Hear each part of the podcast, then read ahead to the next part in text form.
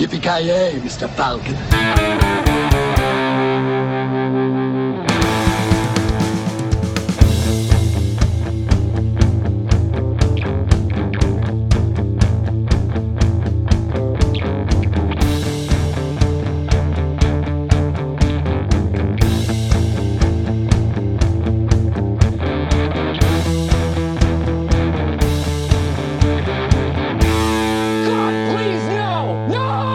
Mina damer och herrar! Nu, nu höll jag på att köra den här äh, Good Morning Vietnam tänkte jag säga, men som Robin Williams, men då blir det något copyright-skäl kanske. Så vi säger bara uh, god dag och välkommen!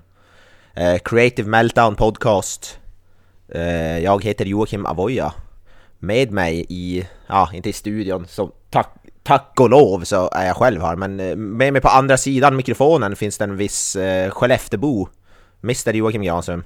Tjena tjena. Andra sidan din mikrofon menar du? Ja, ja, fy fan. Det är därför jag låter så konstigt, jag skriker från andra sidan rummet. Ja, ja precis. Jag, jag vet inte, jag kom hem från jobbet och jag så bara satt här, alltså, det var jävligt märkligt. Men jag, våg, jag, jag är ju så konfrontation, konfrontationsrädd så jag vågade inte säga någonting. Ja, alltså, kom, förbi för att låna, kom förbi för att låna en buttplug och sen så vart jag liksom fast där helt enkelt. Så. Ja. Ja, ja, buttplug, jag är, jag är ju din sån här supplier. Istället för droger så kommer jag med så här, vill du be-" så öppnar jag min, vad heter det, kava, vad heter det, min coat. Ja men så är det. Alltså, jag, jag, jag tänker ju liksom så här, äh, det är en regnig eh, lördagsafton. Klockan är halv tre, man är ganska full på väg hem. Det är kallt och det är jävligt och en lång snubbe i en stor jäkla överrock ställer sig framför dig. Han öppnar den och så ser du en jäkla massa saker som ja, du tror inte att de ska in i din kropp men du vet att på något jävla vänster så kommer du att hamna där ändå och han säger bara Vad vill du ha? jag tänker mig som den här uh, merchant i Resident Evil 4, där bara What you buying? Och så man bara, så ingenting annat på än en stor coat bara.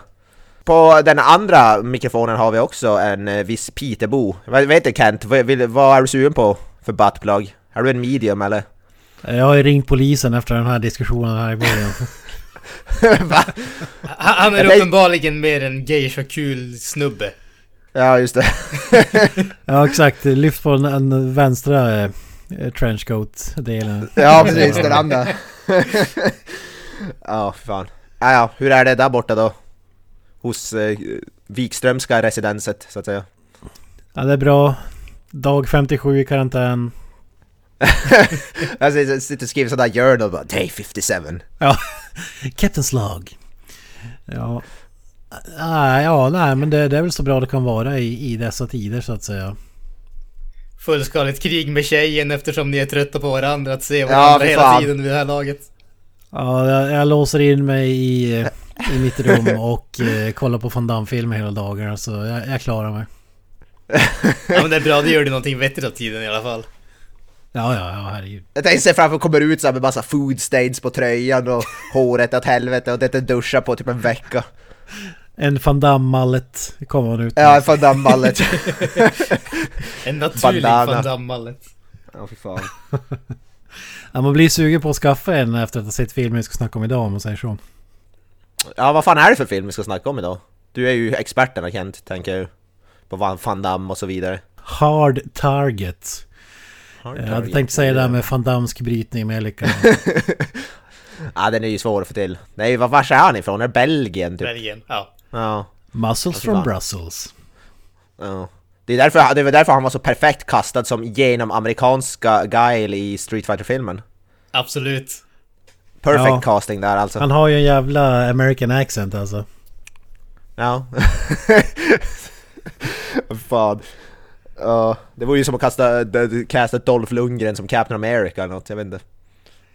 Ja men det, det, det var ju en fantastisk casting i allt utom att dialekten inte riktigt matchade den här uramerikanska eh, Colonel Guile eh, karaktären. Det, det måste man ju säga. Man, man, man hade ju inte, alltså jag hade inte valt någon annan. Eh, om man säger så. Nej, alltså jag, jag håller faktiskt med. Utseendemässigt är han ju perfekt. Det måste man ju säga, alltså inte för att jag vet vad han heter, men snubben som spelar Sangief också, han är ju typ perfekt. Ja, ja verkligen. Sen är det väl lite sisådär med exakt... Eh, jag tänker på Blanka och så vidare. Dalsim. Ja, Dalsim var väl inte heller... Ja, ja fy fan. Ja, Ja men det är rätt. ja, det är ju... Det är ju en annan film vi förmodligen Kent kommer vilja köra. Det är ju din favoritfilm. Ja, ja fy fan. Vilket jävla mästerverk. Fan. Vad vad är han heter, han som spelar, ba- vad heter det, M. Bison? Det är ju, vad heter Raul han? Julia. Från- Ja, Raul Julia, ja där fy fan. Guld. Ja, Också bra casting, sån djävulskt. Alltså jag, jag känner ju att eh, någon gång måste vi alltså vi måste göra en sån här uh, train en så att säga och så kör vi, vad heter det, Street Fighter, Mortal Kombat och Dead or Alive. Ja just det. vi, vi kommer ju snart en ny Mortal Kombat-film också, vi kör i samband med det. Ja. Jag, jag har ju mina tvivel på att den där någonsin kommer att komma ut. När, när jag ser den, då kommer jag tro på det. Ja. Men om man pratar om det så jäkla länge så. ja. Alltså med tanke på att Jean-Claude Camille François van Warenberg var inspirationen till Mortal Kombat och eh, Johnny Cage-karaktären så... Finns ju en jävla koppling där alltså. Kan det räknas som en kupp att de castade han som Guile när de släppte Mortal Kombat typ året efter? Alltså jag funderar jävligt mycket på det där och det, det måste väl nästan vara så eller? Alltså det, kän, det känns ju lite grann så, för jag menar, det är ju inte så att det är någon nyhet att de var inspirerade att eh, skapa Johnny Cage efter Van Damme. Så det känns ju lite grann så att det var liksom ett långfinger i ansiktet på honom och bara Haha, vad ska ni göra nu? Å andra, å andra sidan, de fick tag i Linden Ashby så att eh, de lyckades ju ändå ganska bra måste man ju säga. Sir Lyndon Ashby om jag får be. Kents favoritskådis OBE. var ju med i eh, beta-test som vi gjorde för ett hundra hundra år sedan, känns det som. Och Resident Evil Extinction. Nu får vi inte glömma Peter Navi Toyososopo som spelar eh, Honda i Street Ja just det, E-Honda, ja fy fan. Från Scorpion King alltså. En superstar. Ja just En superstar in the making. 20 år senare. Ah, Hans namn står på alla filmposters än idag. Alltså. Ja precis. Top Alla filmposters måste, måste göras eh, vad heter, det, två meter breda för att få plats med hans namn också. Och hans kropp. Ja det också. Det är, det är, det är ju man manligt för fan. Ja, han, han, han körde inte en Van Damme och förkortade sitt namn för att det skulle se eh, coolare eller bättre ut i Hollywood. Så han körde ju den andra vägen. Må- Han är Jag tycker, jag, jag tycker om att Van Damme kortade ner namnet och är ändå typ längre än alla andras namn. Ja, men, ja, men det är ett jävla namn också. Van Dam, Van Damage och allt vad de nu kör med. Fan, Fantastiskt. JCVD som vi alla vet, som är hans polare kallar han. Ja. Jag Ja, men brukar jag- kalla han för JCVD när han ringer i alla fall. Tjena JCVD, hur är läget? Alltså jag är som sagt JCVD superfan. Sett alla filmer. Vid ett tillfälle hade en komplett eh, Van Damme Collection på fysisk media. Eh, slut, brytpunkten var väl någonstans där efter eh, In Hell. Början av 2000-talet. Jag skulle misstänka att jag äger väl majoriteten av dina Van Damme-filmer nu antar jag. Någonstans. någonstans. Fan, så nu har jag typ mer Van Damme-filmer på fysisk media än vad du har. Och då har jag inte ens ansträngt mig, höll. Ja, du köpte min gamla DVD-samling och du, Ja. du borde ha en komplett... eh, Eller i alla fall fram till 2004 någonstans. Åh fy fan. Jag måste fan köpa tillbaka den känner jag. Bara eh, Van Damme-rullarna. Men nu, nu har de ju gått upp i pris och nu är de ju jävligt eftertraktade så ja, du får ju som fram med pesetas så att säga. Ja, fan det största misstaget jag gjort i livet alltså, att sälja den där. Fast du fick ju tillbaks, när vi spelade in avsnitt 100 tror jag du tog tillbaks Street Fighter. Eftersom jag inte så, var så, så här jättebrydd om att ha Street Fighter. Ja, just det. Och den här Hard Target. Den kommer från filmsäcken avsnittet som vi... Ja just det, fy fan. Ja, Hard Target, det är... Ja vad fan är Hard Target? Det är Mr. Wu, eller vad var det de kallade han på Var det Master Wu de sa? Master Wu. I- Master Wu. Tror de sa det på den här inspelningen också? Ja, ja. Ja, ja. Ja, det här var hans första Hollywoodfilm, John Woo. Det var ju det som var grejen med hela den här filmen. Att John Woo skulle göra en, en eh, film i Hollywood så att säga. Hade ju varit magisk eh, Hongkong-regissör i x antal år med tillsammans med Show Yun Fat så gjorde han ju någon slags byggde någon slags dynasti där med hur man skjuter ihjäl folk på film. Gjorde det till en konstform. Ja, precis. Det var vad heter det? Hardboiled bland annat finns det någon film som heter då. Killer, Better Tomorrow. Ja, det, det, det är ja, ju må många klassiker som de gjorde tillsammans. ja exakt. Ja. Jag har fan, fan inte sett, jag vet inte om jag har sett någon av dem här eller inte många i alla fall. Så jag måste kolla in dem för jag gillar ju Chow Yun Fat som fan, han är ju badass. Ja. Alltså The, The Killer kan jag inte rekommendera nog alltså. Den är ju fantastisk. Men även Hard Boil, den är ju ganska lik. Vissa scener är ju nästan rakt av eh, kopierade till den här filmen. Bland annat Better Tomorrow 1 och 2 är riktigt bra också. Det är väl mina favoriter i alla fall. Mycket slow motion och duvor i de filmerna kan jag tänka mig. Jajamän, jajamän. Definitivt. Men sen kan man ju säga, alltså bara rent allmänt när det kommer till John Woo, jag tror att han var väl ganska, ganska lätt att eh, transplantera över till den amerikanska publiken. För hans filmer har ju alltid varit mer, han har ju alltid lutat mer åt, om man säger pistolaction, mycket skjutande och sånt och dragit ner ganska mycket på den här kampsportsbiten som annars har varit väldigt eh, dominant i Hongkong-filmerna. Så att på så sätt var det väl ganska ganska lätt att transplantera över han för amerikaner älskar ju skjutvapen och sånt och har väl aldrig varit lika vad heter det, lika brydda om kampsportsbiten. Men här i den här filmen har taget får vi den här äh, fantastiska blandningen mellan skjutandet och kampsporten i och med att han castade äh, eh, JCVD då i huvudrollen istället för Kurt Russell som han egentligen ville ha. Alltså det, det är ganska... Eh, han eh, manusförfattaren som ligger bakom den här filmen. Han var ju med i Våra vänner på 8595 podcast har gjort ett avsnitt om den här filmen som förstås kommer vara mycket bättre än det vi eh, spelar in nu. ja, men de har en intervju med Chuck Farrer där han berättar typ att Ja men det var ju studion som bara Han, då han hade skrivit manus, filmen var klar och, och så ringer de typ Hör du John Woo eh, Studion då, Universal Studios Ska göra den här filmen. Jaha, okej. Han, är, han är regissör. Och så några dagar senare ringer de. Ja, Jean-Claude Van Damme ska spela huvudrollen för att eh, Ja, det, det blir bäst så. Han, han drar in mycket cash och så vidare. Så, så det var inte så, han hade inte så mycket val. Det, bara, det var bara, jaha, ja, okej, då vi kör. Gillar läget. Ja. Men man älskar ju också, alltså du har ju en, en huvudskådespelare som inte är kung på det engelska språket. Eh, Du har en regissör, regissör som har satt sin fot i USA tidigare, inte heller kung på engelska. Eh, Så därför satte de ju Sam Raimi, Evil Dead-regissören, för att övervaka filmen. Att, och han skulle ta över om språket blev en för stor utmaning för John Woo. Alltså om det skulle skita sig under inspelningen. Så han var med hela vägen i den här filmen. Det är lite kul tycker jag. Han, vad jag vet så behövde han aldrig hoppa in. Men det är ganska kul att han är med på ett hörn. Ja, det är lite roligt sen både Sam Raimi och hans brorsa Ted Raimi är också inblandade. Det är fan en... Ja, I got Bröderna no Bro- change man! ja Ja, bröderna Raimi. klockren cameo. Ja. Ted Raimi, fan vad jag älskar honom alltså.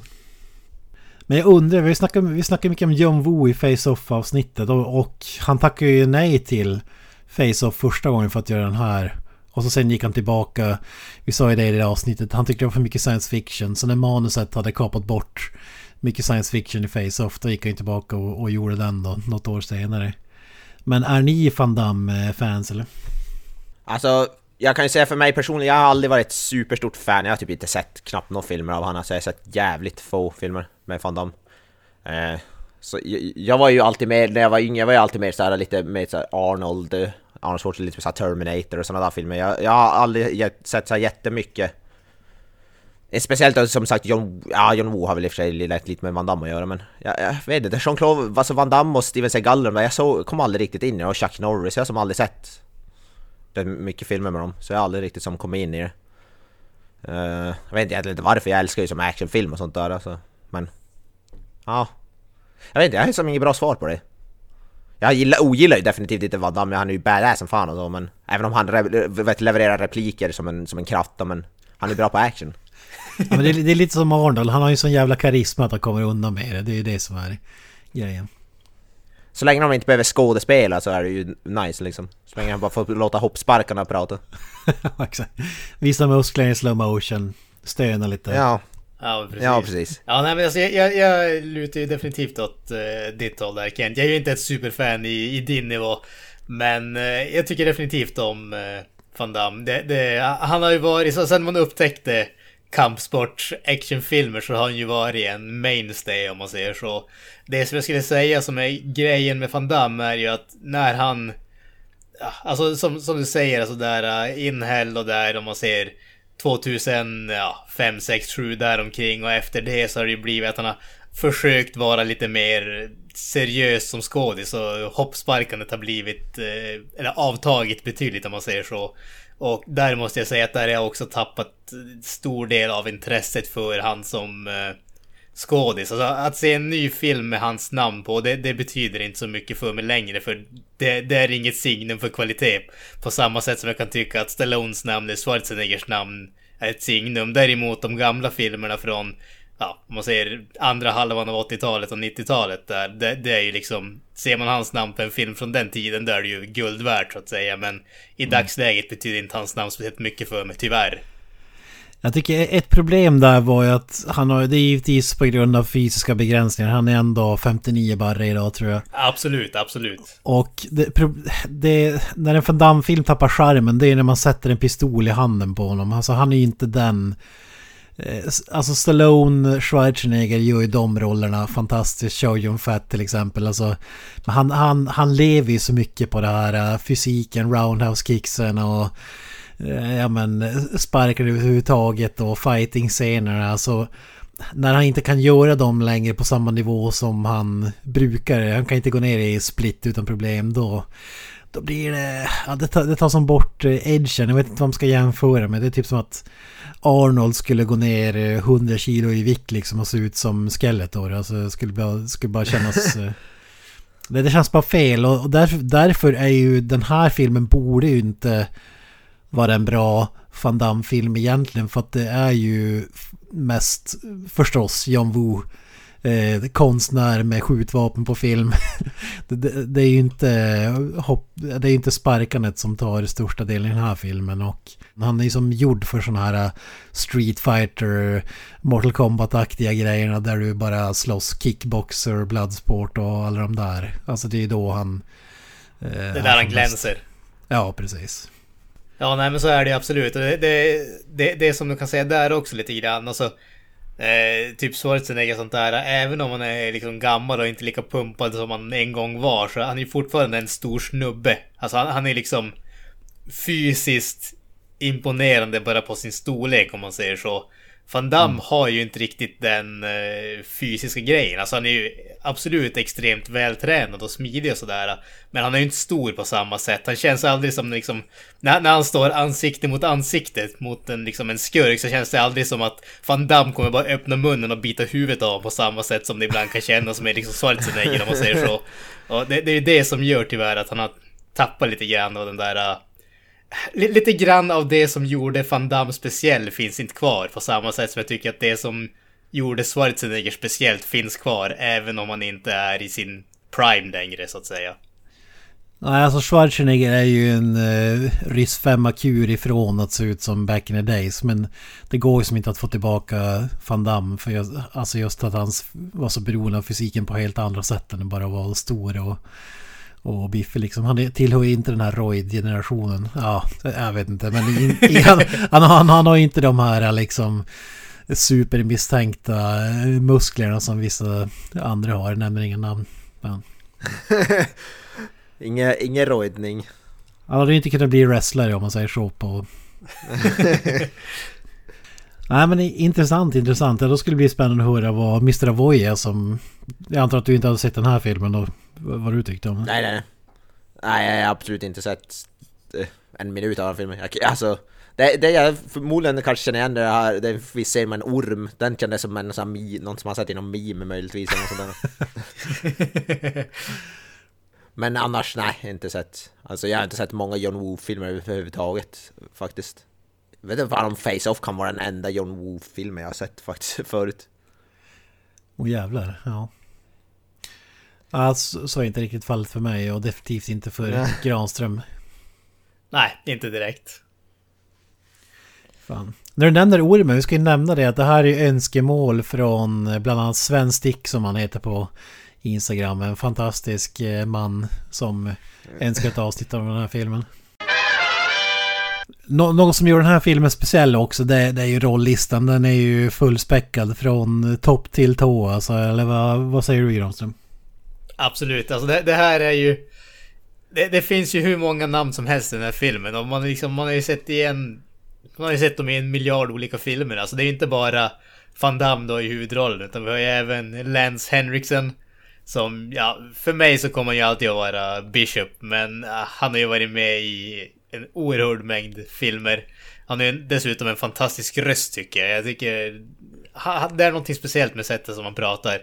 Arnold mm. Vosloo, Mumien. Ja, för, fa för fan Arnold Vosloo. Där, det blev jag lycklig av att se. Älskar Arnold Vosloo. underbart, underbart. Vi har ju även Jency Butler som eh, kvinnliga huvudrollen. För mig så är hon ju alltid eh, Sarah Pesini från den kortlivade Witchblade eh, tv-serien. Ja, ja, just den, den ja. den känner vi till. Kvalitet, eller inte. Uh, ja, men hon är med i Kickass eh, filmer också om jag minns rätt. Ja, hon är väl typ morsa till skurken, alltså, visst är hon det? Ja. Jag tror det. Ja, jag tror inte jag sett de filmerna så jag vet fan. Va? De är fan bra. Den första är bra, den andra är kul. Det är väl de Nick Cage-filmer om man har kvar att se. Han är väl med i de där. han, är ja, han är kungen. Han är kung i första, i första Kickass, Nicolas Cage. Ja, faktiskt. Riktigt bra. Ja. ja. Ja men som du säger, Lance Henriksen, det, det räcker ju nästan där Arnold Vosloo. Men Lance Henriksen älskar jag honom. Även den här tv-serien hade Back in the Days, Millennium om ni kommer ihåg den. Mm. Gick ju under samma, var... samma era som X-Files och det här. Det var ju lite, han var någon slags FBI-agent som var lite synsk om man minns rätt. Jag tror, ja precis, det var något sånt där. Jag hade inte den serien någon crossover med X-Files? Den hade, ah, någon crossover, den hade någon crossover med någon annan sån där typ övernaturlig tv-serie kommer jag ihåg. Ja, ja det kanske minns. Men det, på, på 90-talet i alla fall då diggade den serien i alla fall. Gick jävligt sent på fyran om jag minns rätt i, här i Sverige. Så VS-bandaren gick varm. Men det känns som att de två serierna skulle klaffa jävligt bra alltså. Känns som att det är lite samma vibes. Vi får ju inte förglömma i rollistan uh, Wilford Brimley. Good morning. I'm Wilford Brimley and I'd like to talk to you for a few minutes about diabetes. Mr Diabetes! Diabetes. Viktigaste rollen. Fan. alltså, om, om, vi säger att Van Damme ska spela eh, superamerikansk i Street Fighter så ska han spela superfransk snubbe i den här ja. filmen. Och han är, han är ju genom amerikansk Wilford Brimley. Typ. Ja jävlar. Ja, fan. Men han är ju cool. Vad han känd från förutom Diabetes? Det är typ bara det jag känner igen honom från. Det var någon som gjorde en, en typ musikvideo där som blev väldigt viral. Han hade sitt tal där i tv om att Diabetes, eller hur han uttalar det. Han är ju med, han är med i The Thing faktiskt Kent. Det borde ju... Det, just det, just det. Professor eller någonting va? Eller? Mm, ja, Dr. Blair. Doktor, just det. Mm. Ja, det Cocoon. stämmer. Cocoon han med Magisk film. Ultimata pensionärsfilmen Cocoon. Alltså, är det den med typ gamla utomjordingar eller någonting åt det hållet?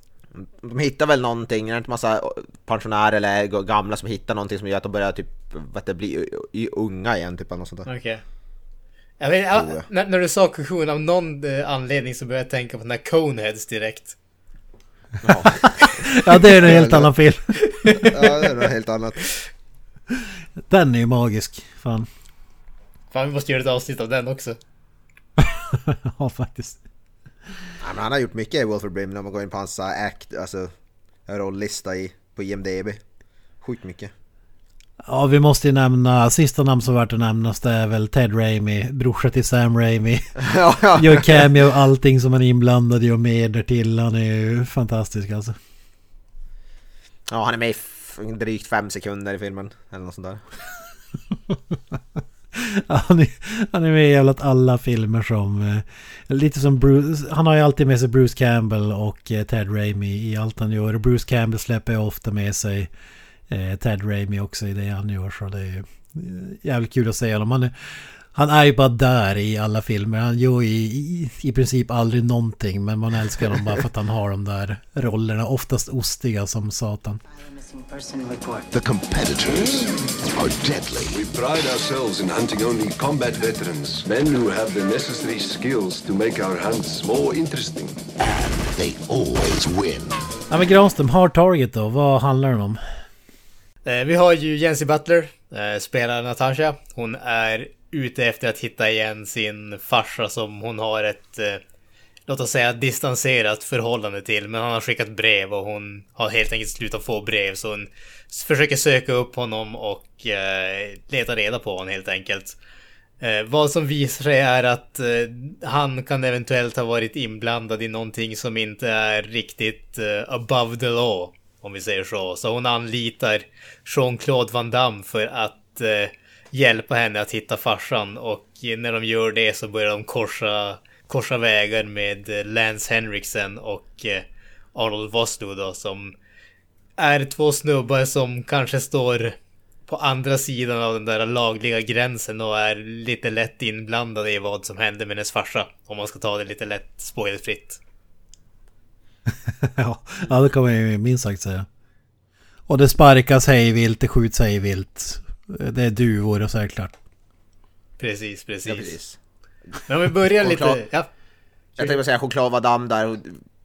Sa du Nej, choklad jag vet-? Choklad vann! Ja, choklad! Ja, nej. Det är bara för att jag, vad heter det, jag är stammar. Nej men det är choklad, vad, vad fan är han i filmen för något? Han är bara någon sån här vandrare som får typ gå från så här jobb till jobb eller något sånt där. Han, Alltså, han är gränsfall till uteliggare. Han säger att han har bott på Ja. gatan ett tag. Men han är down in the dumps. Han är i princip Ja. luffare kan man säga. Ja, alltså, ja, Ja, precis. Han är typ luffare. Han verkar ju ha jobbat på något skepp men hamnat i liksom... Ja, oense med kaptenen och typ kastade han över bord och så sen vart han kickad och sen han typ svårt att hitta jobb på något annat skepp ungefär.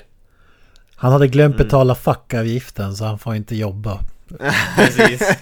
Och det är inget Ja, skämt. det där Det är det som är grejen i filmen. Ja, Det är hans Ja, det motivation. Ja.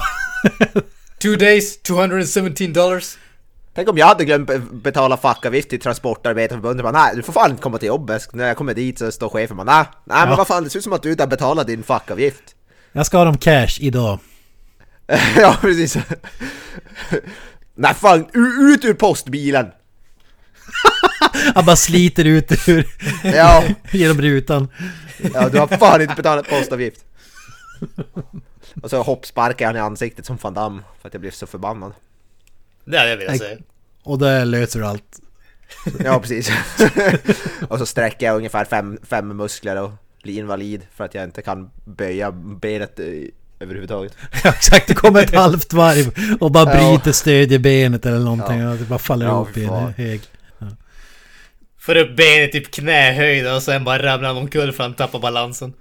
Jag får ont bara jag ser hur Van Damme sparkar i den här filmen, alltså fy fan. Jag kan ju knappt eh, ta mig upp i datastolen nu när vi är poddar. Alltså man måste, det man måste säga om Van Damme i allmänhet är att han har ju jävligt snygga sparkar. Jag säger inte någonting om hans, om effektiviteten eller tekniken, men de ser jävligt bra ut på film. Ja, jo. Ja, det, det är det som är. Alltså, skulle man bara stå bredvid och kolla så skulle det bara se urlöjligt ut. Men på film så ser det, det, det, det är bara så jävla snyggt och, coolt. Och det känns som att ja, fan den här sparken skulle kunna knocka fem pers i en och samma precis. sving liksom.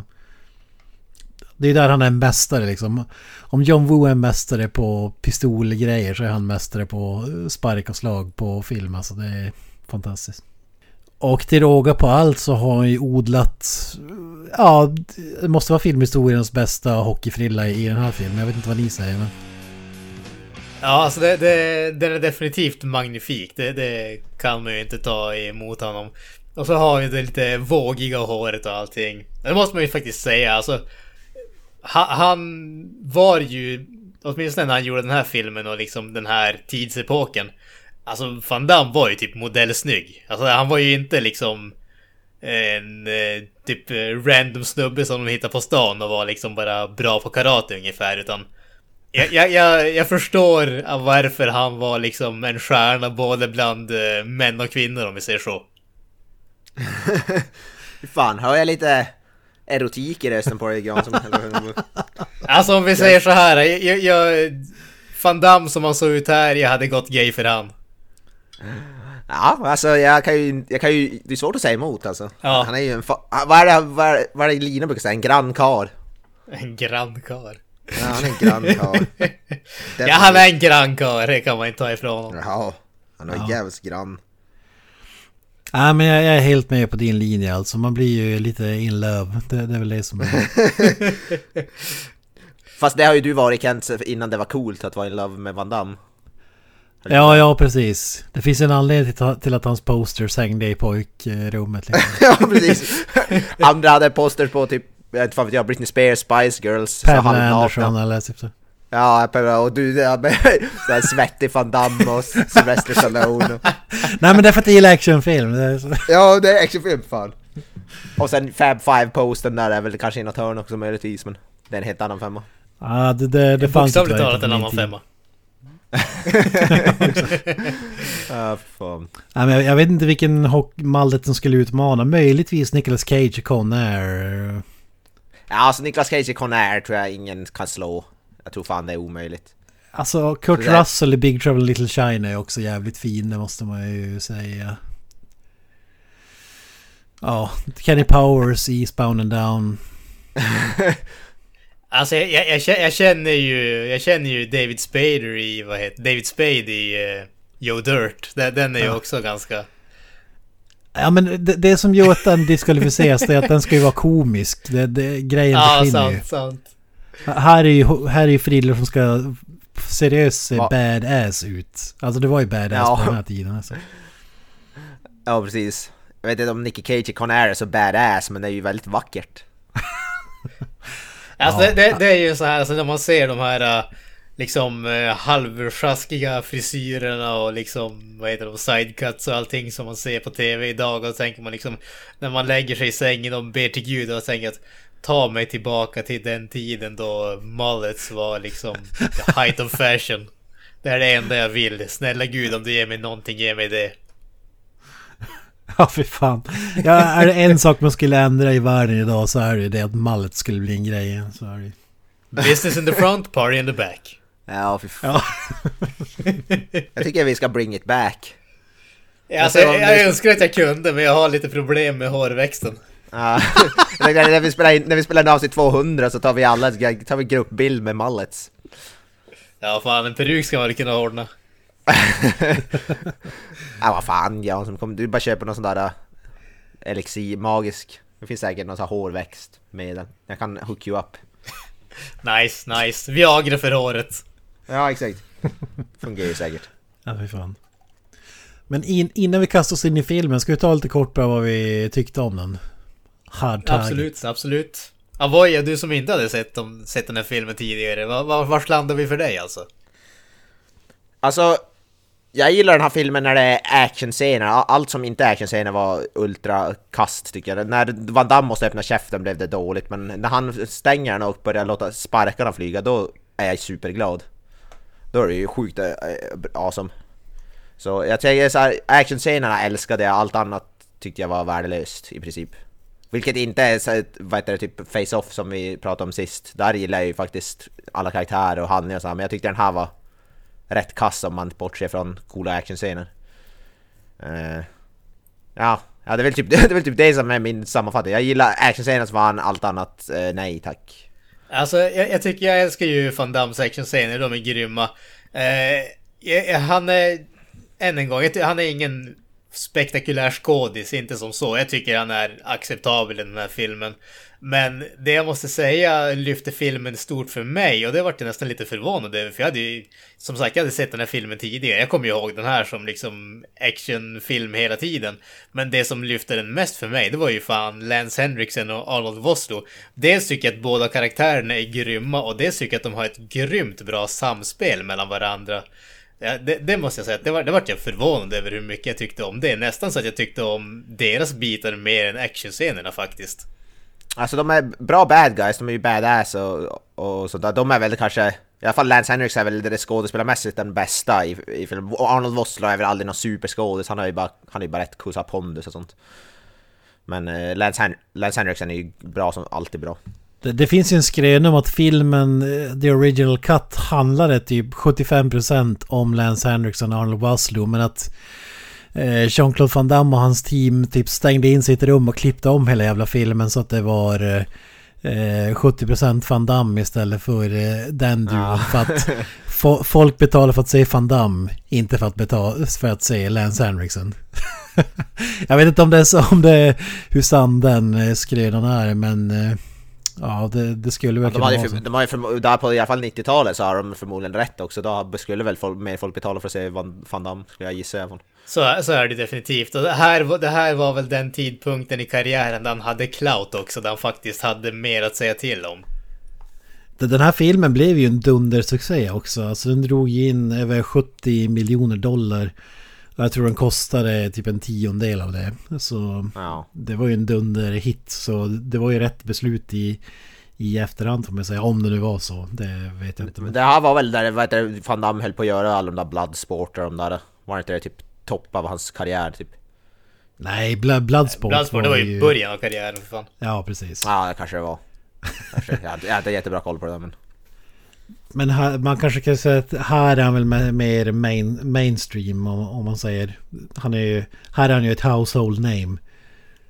Ja, precis. Han, han hade ju varit med tillräckligt mycket och liksom fått tillräckligt gott renommé för att ha liksom dels ligga på toppen av karriären och sen ha mycket att säga till om när det kommer till vad som händer i filmerna så att säga. Alltså, han liksom alla andra actionscener, äh, actionskådisar har ju haft en ganska stor möjlighet att forma filmerna som de gör runt sig själva. Alltså det, det är ju samma sak med Schwarzenegger och Stallone när de, gjorde, när de var som på toppen av sin actionkarriär om man säger så. Om man säger, den här filmen kom ju ett, ett år efter Universal Soldier som också var en dunderhit. Alltså mm, ja, med Dolph Lundgren och, och Van Damme i huvudrollen bland annat. Så det, det, jag, skulle näst, jag skulle nästan gissa att det här var hans peak i Hollywood. För efter de här gjorde den här Dennis Rodman-filmen och så vidare. Time Cop är en fantastisk film och Street Fighter inte minst. Sudden Death. Ja, det, det är ju den här eran. Van Damme-eran så att säga. Så det tror jag. Mm. Men eh, jag, jag älskar den här filmen, jag har alltid gjort det, så jag är lite biased. Men jag, jag, tycker, jag tycker också att Lance Henriksen och Arnold Vosloo är eh, riktigt bra. Arnold Vosloo är fan eh, bättre än vad jag minns alltså. Han har ju riktigt roliga repliker och så vidare. Van Damme, jag blir, fan, jag blir glad när han är på käften för att han, hans one-liners är så jävla ostiga och han säger dem med så jävla dålig brytning att det blir bra på något sätt. Alltså, alltså, alltså jag, jag får en Det låter som att han är dubbad när han pratar i den här filmen. Det är så, så på den nivån. Det låter jättemärkligt. ja, om vi ska, pra om vi ska prata om någon som är dubbad så är det ju den gamla kärringen i början av filmen. Nej, det är ja. hon som eh, har huset där hon söker farsan. Jävlar vad dubbad hon var. Men man kan säga man, man märker skillnaden i de filmer där Van Damme har regissör här. John Woo kan ju typ inte ens engelska när han regisserar den här. Och när han har någon som i Timecop till exempel, då är det som att det är en helt annan skådespelare. Alltså när någon kan säga att äh, men den här tagningen var... Vi tar om den där, säg den så här istället. Eller jag, jag tror det är mycket... Eh, att det gör mycket i den här filmen. Eh, men jag gillar ju också västern-temat i den här filmen. Att Alltså Van Damme är ju som en cowboy som kommer och rensar upp i, i staden och istället för pistoler så har han sina sparkar då och det finns ett, finns ett tillfälle i filmen som är så jävla bra där han liksom han lyfter, han har någon slags sjömansrock på sig hela filmen och han han lyfter lite på sidan där, lite som att han ska visa att han har en revolver och ska dra. Men man ser bara hans ben som är redo att sparka. Jag tycker det är fantastiskt alltså. Ja, han, är, han duellerar fast med, mm, med roundhouse kicks. Ja, precis. Ja. Men sen kan man säga John Woo, det märks ju att han har fått order om att vara återhållsam i den här filmen. Alltså om man har sett hans tidigare filmer och det är förmodligen för att komma runt den jäkla tragiska amerikanska vad kallar man det, ratingboarden typ som bestämmer om MPAA. filmen kan visas. Ja, precis. För en viss åldersgräns eller inte och jag, läste ju någonting att Sam Raimi fick ju säga till honom typ Ja men om vi dödar fyra snubbar idag Då kan du bara döda två imorgon Så det var typ på, den, på den nivån Så det är ju kanske John Woo på 70% och sådär Men jag tycker ändå Det märks att han- tillför ju någonting också Vi har ju pratat om tidigare slow motion grejerna funkar riktigt bra i den här filmen hur han använder kameran, liksom klippningen och alla de där grejerna. Det, det känns, utan slow motion hade det här varit en liksom random actionfilm bara. Men nu får den faktiskt ett nytt, eh, eh vad ska man säga, en level till skulle jag vilja säga. Nej, så en mishmash av grejer men jag tycker ändå att det blev riktigt bra i slutändan måste jag säga. Ja, alltså det, det är ju verkligen John, alltså man ser ju fan, så alltså en scen är vanlig, sen slow motion och sen så vanlig och så slow motion. Sen tre slow motion på rad och så, så vidare. Och sen lite duvor. Det var någon random scen där bara det var duvor. Bara ingen anledning såg man bara massa duvor. När han typ sprang in i någon va- vad heter det, warehouse där i slutet. Bara såg man en massa duvor som flög helt så här ologiskt. Men Man undrar vad runtimen i en John Woo-film är utan slow motion-delar. Det typ en halvtimme. Typ hälften. ja, alltså, jag, jag skulle nog satsa på den här filmen som någonstans mellan 45-50 minuter. ja, precis. Och det är, inte ens ett, det är inte ens ett skämt. Det är det som är det bästa. Man skulle ta, ta alla John Woos filmer och stoppa ihop dem och ta bort slow motion så får du väl typ eh, två, tre stycken långfilmer kanske. Då får du en Marvel-film till. Ja, då får du, eh, vad heter det, då får du kanske The Irishman-längd möjligtvis. Om ens det. Ja, för fan. Tänk om John Woo skulle göra The Irishman, den hade varit sju, sju timmar lång. Ungefär. Ja, fy fan. Med Fan, fria Robert- tyglar hade jag säga. Ja, Ro- Robert De Niro ska försöka så här, röra sig i slow motion så man ser varenda... Och han behöver inte ens använda slow motion-kameran eller? Nej men, nej men inte det, för han går i slow motion redan sådär. Jag hade fan velat säga John Woo regisserad Irishman, jävlar vad bra. Ja, ja. Med fan. Van Damme och Nicolas Cage. Eller Forrest Gump eller någon sån där. Gjorde en skitfilm. Ja precis! Fan han säger att han ska springa genom Amerika, den hade varit två timmar lång för att han ska springa i motion. Skjut, skjuta sig genom Amerika. Det fan. Ja precis. Åh fy fan, bra. Ja. Jag är tillbaka till Hard Target. Ja, men ska vi kasta oss in i spoilers? Spoiler alert! Spoiler alert! Spoiler alert! Om nu någon vet det, eh, mot förmodan inte har sett den och inte vill få den spoilad så gå och se den först kanske. Det är en bra idé. Precis. Det vi kan säga allmänt är väl bara att det här, den här filmen är en rekommendation från oss alla, eller? Alltså gillar man underhållande actionscener så abs- absolut. Gillar man eh, fina levererade repliker så kanske man kan gå och se typ Irishman istället eller någonting. Eller Hard Target 2 med Scott Adkins. Ja precis! Jag såg ju, jag såg fast att kolla på det här nu, nu vet du, det finns fan en Hard Target 2 från typ så här 2016 eller något sådär. Den var typ svinny. Ja. Ja. Sjukt egentligen. Jävligt bisarrt. Get on with it. Yes, get on with it! Vi börjar ju med världens mest långsamt flygande pilar i den här filmen. Ja, ja men alltså vi får ju typ fyra stycken eh, blickar på dem när de bara snurrar och så vad heter det, så händer typ ingenting innan de träffar väggen.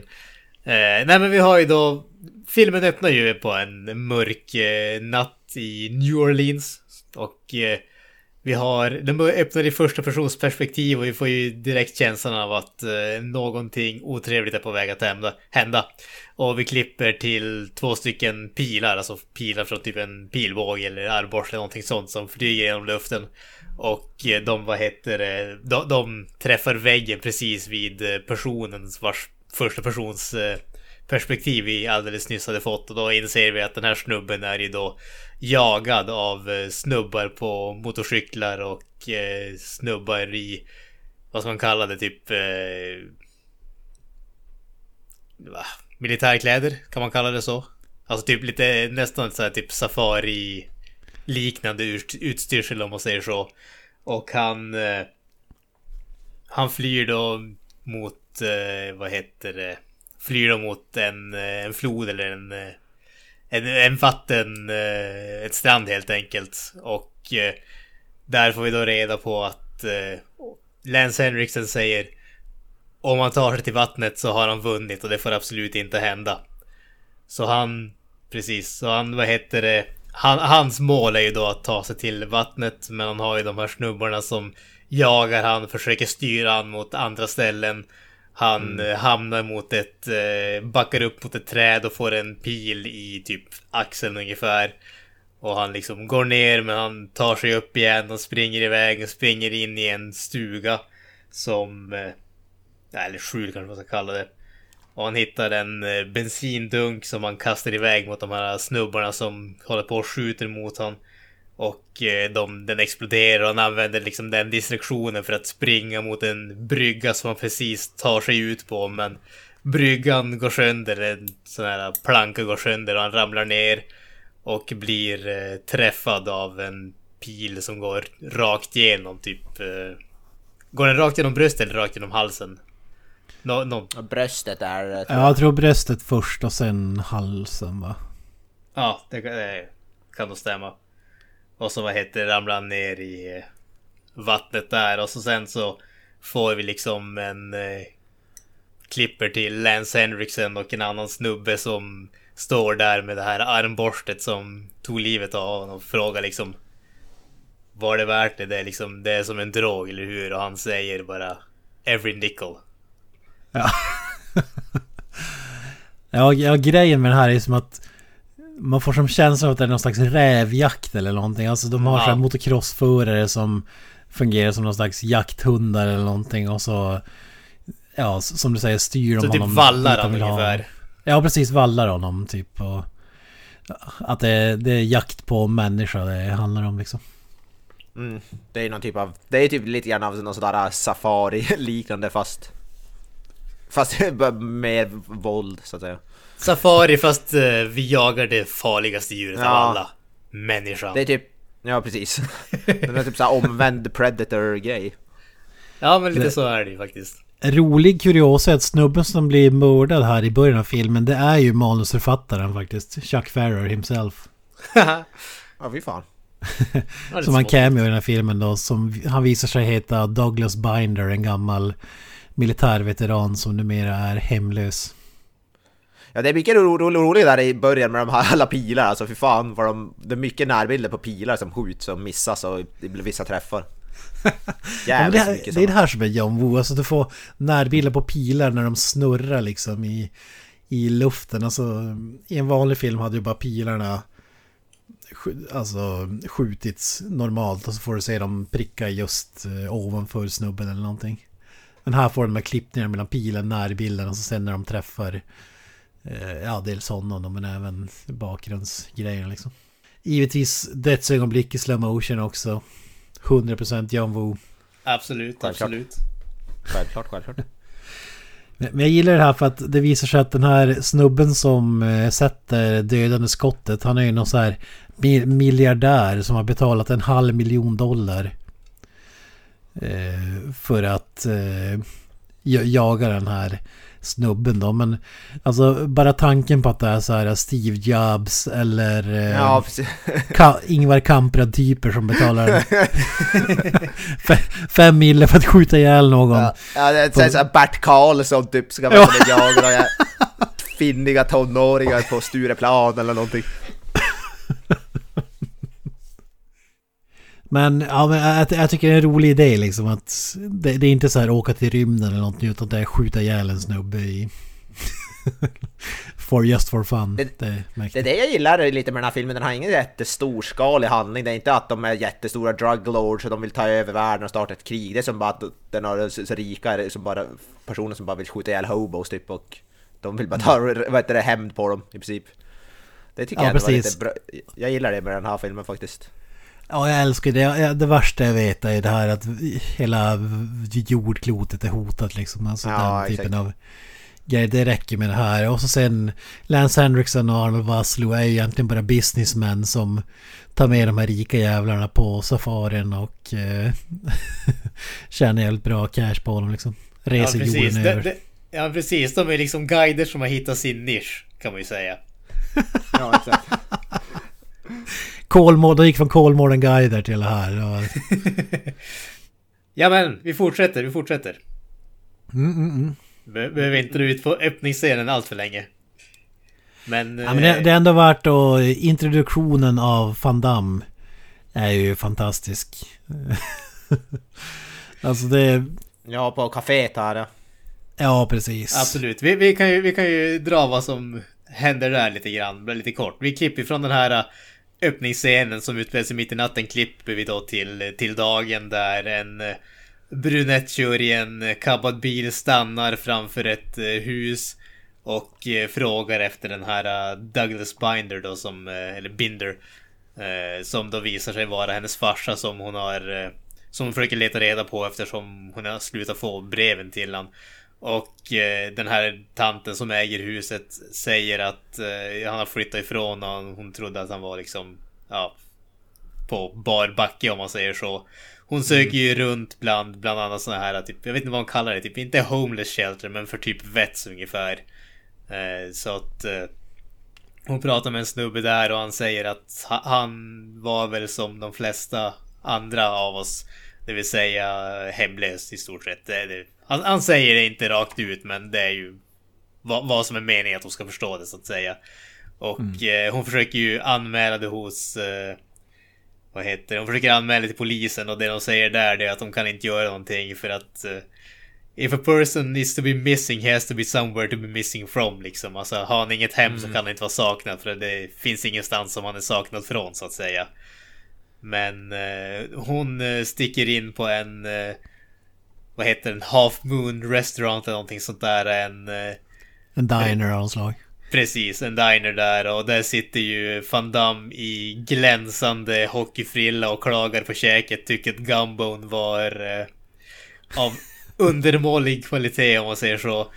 Den här tjejen som eh, söker efter farsan kommer in och eh, ska använda telefonen och hon liksom öppnar plånboken och drar ut en massa cash men inga mynt så att eh, hela baren ser ju då vad hon liksom att okej, okay, hon har pengar.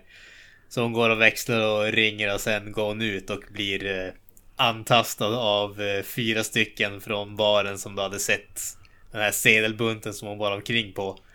Och eh, hon blir ju då, vad ska man säga, räddad av eh, Van Damme som spöar de här snubbarna i klass och stil och väldigt mycket slow motion. Eller vad säger du Kent? ja, alltså ja. Jag, vill, jag vill bara nämna de här uh, skurkarnas repliker innan Van Damme dyker upp. Liksom att Hello pretty lady! Och så typ ge oss din uh, handväska och, och så sen börjar en, en av snubbarna bara How about a little extra? Som att han ska rapea henne liksom också. det, räcker, det räcker inte med väskan utan mitt på blanka dagen utanför dinern när allt folk ser på ska han rapa henne också. Ja, det är så jävla kul. Men då, då får vi en klassisk såhär Van Damme badass. Han går ju där helt cool. Eh, och bjuder ju på en eh, jävla eh, klassisk eh, superspark. Eh, där han tar i samma spark så nitar han väl tre av de här fyra skurkarna. Ja, den är cool den här första fight-scenen alltså. Jag tycker jag är badass som fan. Det är väl den här fight-scenen som är den mest kampsportsinspirerade mm. fight-scenen om man säger ja. så. Ja, den här scenen är ju Van Damme ut i fingerspetsarna. Ja. Det är det man förväntar sig av honom. Det är bästa fight-scenen i filmen skulle jag nästan säga faktiskt. När han ja. inte har några pistoler. Jag tycker den är sjukt cool. Det är det klassiska, han, sträcker han kan ju sträcka upp sitt ben över sitt huvud liksom rakt upp sådär. Han, han kör ju den här också. Och så tar han sats tre gånger bara. Spar, han gör någon slags stående roundhouse kick, eh, superspark som tar ut och de flyger åt alla håll. Och dessutom en roundhouse kick då för en snubbe som åker igenom rutan på den här dinern. Ja det är så fantastiskt alltså. Man, man gör det inte rättvisa de bara snackar om det utan det är, det är sån där man måste se den för att förstå storheten i den. nej, nej den, är, den är cool alltså alltså hans one-liners också i den filmen är ju fantastiskt. You having fun? you having fun? Uh. Och så typ, ah, det, det här är så synd alltså. Det här brukar... Det här, en gång i tiden var det här ett fint eh, neighborhood, säger han till en tjej när ger tillbaka plånboken. Uh, typ, var försiktig nästa gång du visar upp uh, pengarna liksom. Och mi- minen på henne då, han har ju spöat upp dem här. Det var ju någon som drog kniv också men han sparkar ju bara ihjäl den här snubben och jag vet inte om hon ska se ut som att hon är in love eller chockad eller bara tycker han är cool. Det är, det är lite Nicolas Cage-min alltså. Ja, jag tolkar det som att hon ska se ut som att hon är typ rädd för honom. För hon vet inte om, att, om han kommer liksom ta över där de slutar ungefär.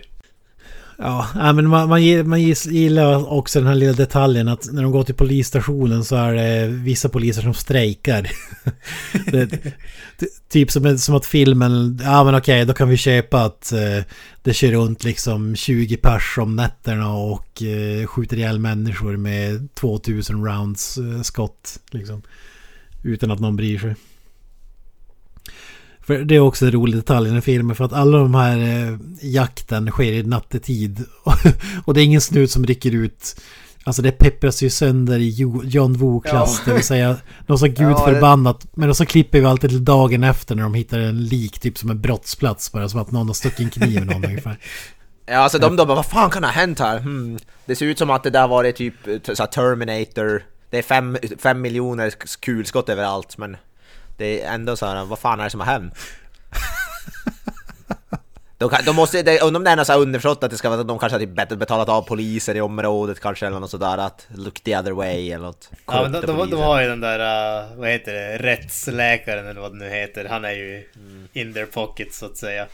Sen kan man ju tycka att det borde vara lite svårt att dölja vad folk dog av när de är typ, ser ut som en jävla ost ungefär.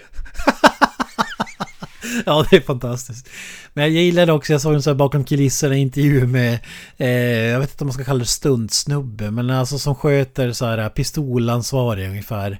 Ja. Och han, han berättade så bara, ja det är ju en jävla skillnad nu när John Woo kommer in och, och så typ berättar han att jag tror att det var Face Off då hade det gått åt cirka 5000 rounds, alltså lösskott för att spela in den filmen. Och i den här filmen hade det gått, ut, gått åt 50 000. så, så tio gånger så många pistolskott avlossar i den här. Det, det där kanske säger lyssnarna någonting om man inte har sett filmen alltså. Och då var det en återhållsam John Woo-film. ha det och tack. Det är fantastiskt. Ja, men och så får vi den scenen som vi snackade om tidigare. Van Damme ska ut och jobba på någon färja men som du säger, han hade kastat förra kaptenen över bord. Lite trubbel där, men det visar sig att han inte har betalt fackavgiften som är 217 dollar. och därför får, då får han inte hoppa på båten och jobba för han är som sagt på gräns till hemlös. Och in, innan dess så erbjuder ju eh, den här dottern till Douglas Binder honom jobb att, ja men, för polisens råd var att ja, men skaffa någon snubbe som kan eh, have your back som, som kan hjälpa dig så att du inte råkar illa ut för det här är ett ruffig stad liksom. Men han, han tackar ju nej men när- han då får veta att han inte får jobba på båten då säger han ja okej jag tar jobbet. Jag gör det för 217 dollar för två dagars jobb då kan jag betala fackavgiften och jobba på färjan igen som, som du har tänkt. Jag, jag älskar specificiteten där alltså. 217 dollar. Ja. Varken mer eller mindre. Det är liksom 250 dollar. Nej fan, så Nej, mycket han ska vill vi inte- om. 220 Han vill, inte ligga i, han, vill varken, han vill inte ligga i överkant, ha lite så här uh, spending money, fick pengar. Nej. Han, han, han- han är ingen bra, han är ingen bra förhandlare för hon erbjuder honom 100 dollar om dagen och det, är Ja. helt, det kan ju ta flera år här. Alltså, men nej, Han- jag vill ha han- 217 dollar för två dagars jobb, det är jag nöjd så. Ja. Han säger inte bara jag kan jobba, make it tre dagar så jag får 300. Nej. Det är helt onödigt. Man ska inte spendera mer tid än vad det, och mer pengar än vad som behövs. Jag vet inte vad fan ni tror om det här men alltså när de ska köra därifrån Då säger vi ja men du kanske bäst om du kör då, när de ska försöka leta reda på farsan då Men han säger nej jag har inget körkort Och så sätter sig bredvid Vad fan är det för någonting? Ja, han har väl ingen körkort? Ja. Han I kanske är sån verkligheten, att han är, tänker Jag tänker att han är någon sån att han, har, han kanske inte är amerikan, han kanske inte- alltså... Alltså han han, vad fan hette han? Han hette ju typ ändå Chance Devereaux eller vad det var. Någonting åt det. Bordeaux, Bo- Bo- Boudreaux. Boudreaux. Chance Känns- Boudreaux Ja, han är, han är väl fra, francios så att säga i den här filmen. Fransos. Jag att han ska fransos. Han kanske var... Han har ju berättat i en intervju att han var helt coked up när han spelade in Street Fighter. Det var ju året efter den här. Det kanske... Kanske var något sånt. Han hade någon DUI. Att han inte kunde köra bil. Och det kan ju vara så enkelt faktiskt. Ja men det är också när de kör ifrån. Då får vi bästa repliken i hela filmen tycker jag. Han, han heter som sagt Chance Boudreau. Och hon frågade What kind of a name is Chance? My mama took one. Det. det är så jävla bra. Men också där vet du, hon säger att hon heter Nät och det är ju vet du, någon, någon typ av djur, om det är någon typ av fladdermus eller något, jag vet inte. Och hon bara Your mother named you after an animal or after an insect? Ja. Det tyckte jag också var kul. Nej, det är för kort, eh, förkortat för Na- Nathalie. Ja, okej. Ja, Och så precis. var det inte med med det. Mm. Ja, men jag tycker Chance, My mama took one. Jag tycker det är fantastiskt alltså. Ja, ja. En riktig Arnold-line alltså.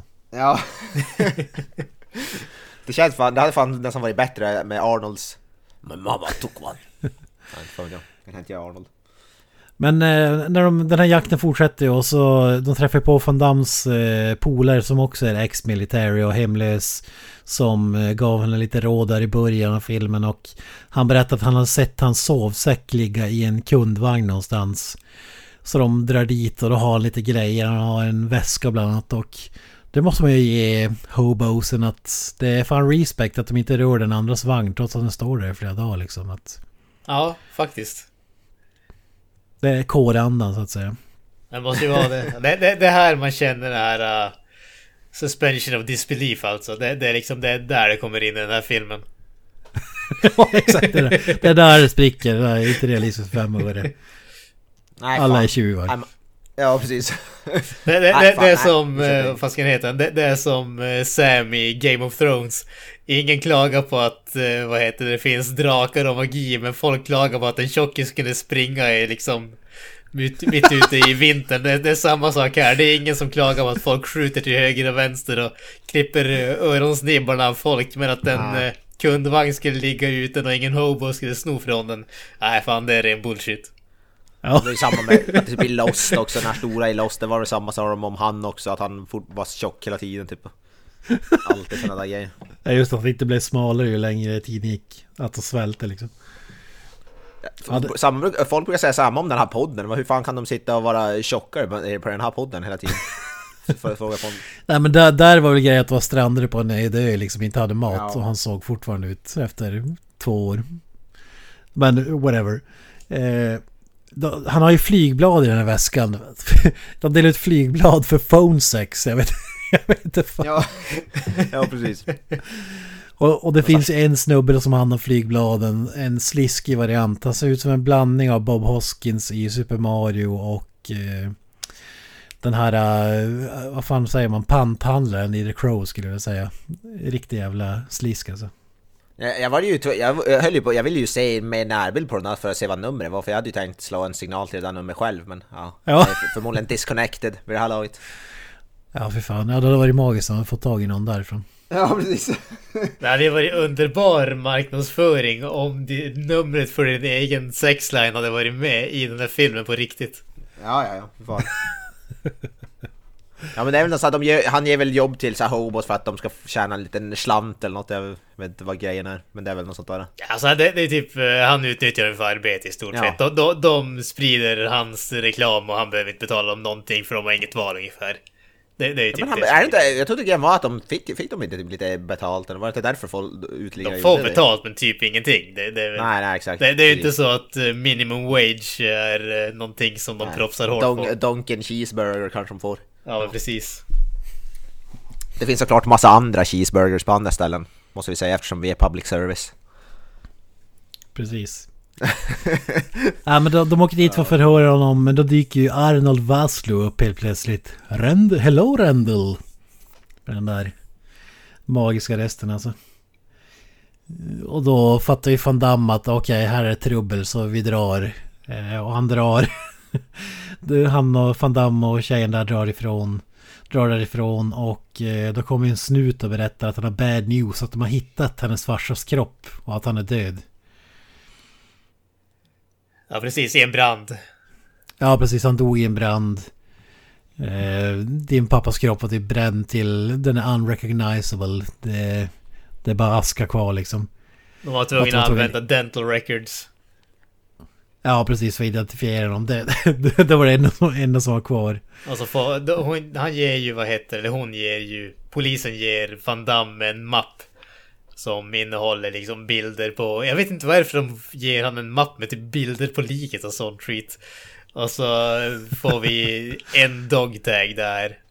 Van Damme blir då misstänksam när det bara är en, så han sticker till det stället där de hittade kroppen och börjar liksom poka runt, vilket han gör i typ fem sekunder innan han hittar den andra dogtagen som då har ett, eh, ett hål i sig. Och med det så drar han slutsatsen att okej, okay, den här snubben har ju blivit, eh, blivit mördad.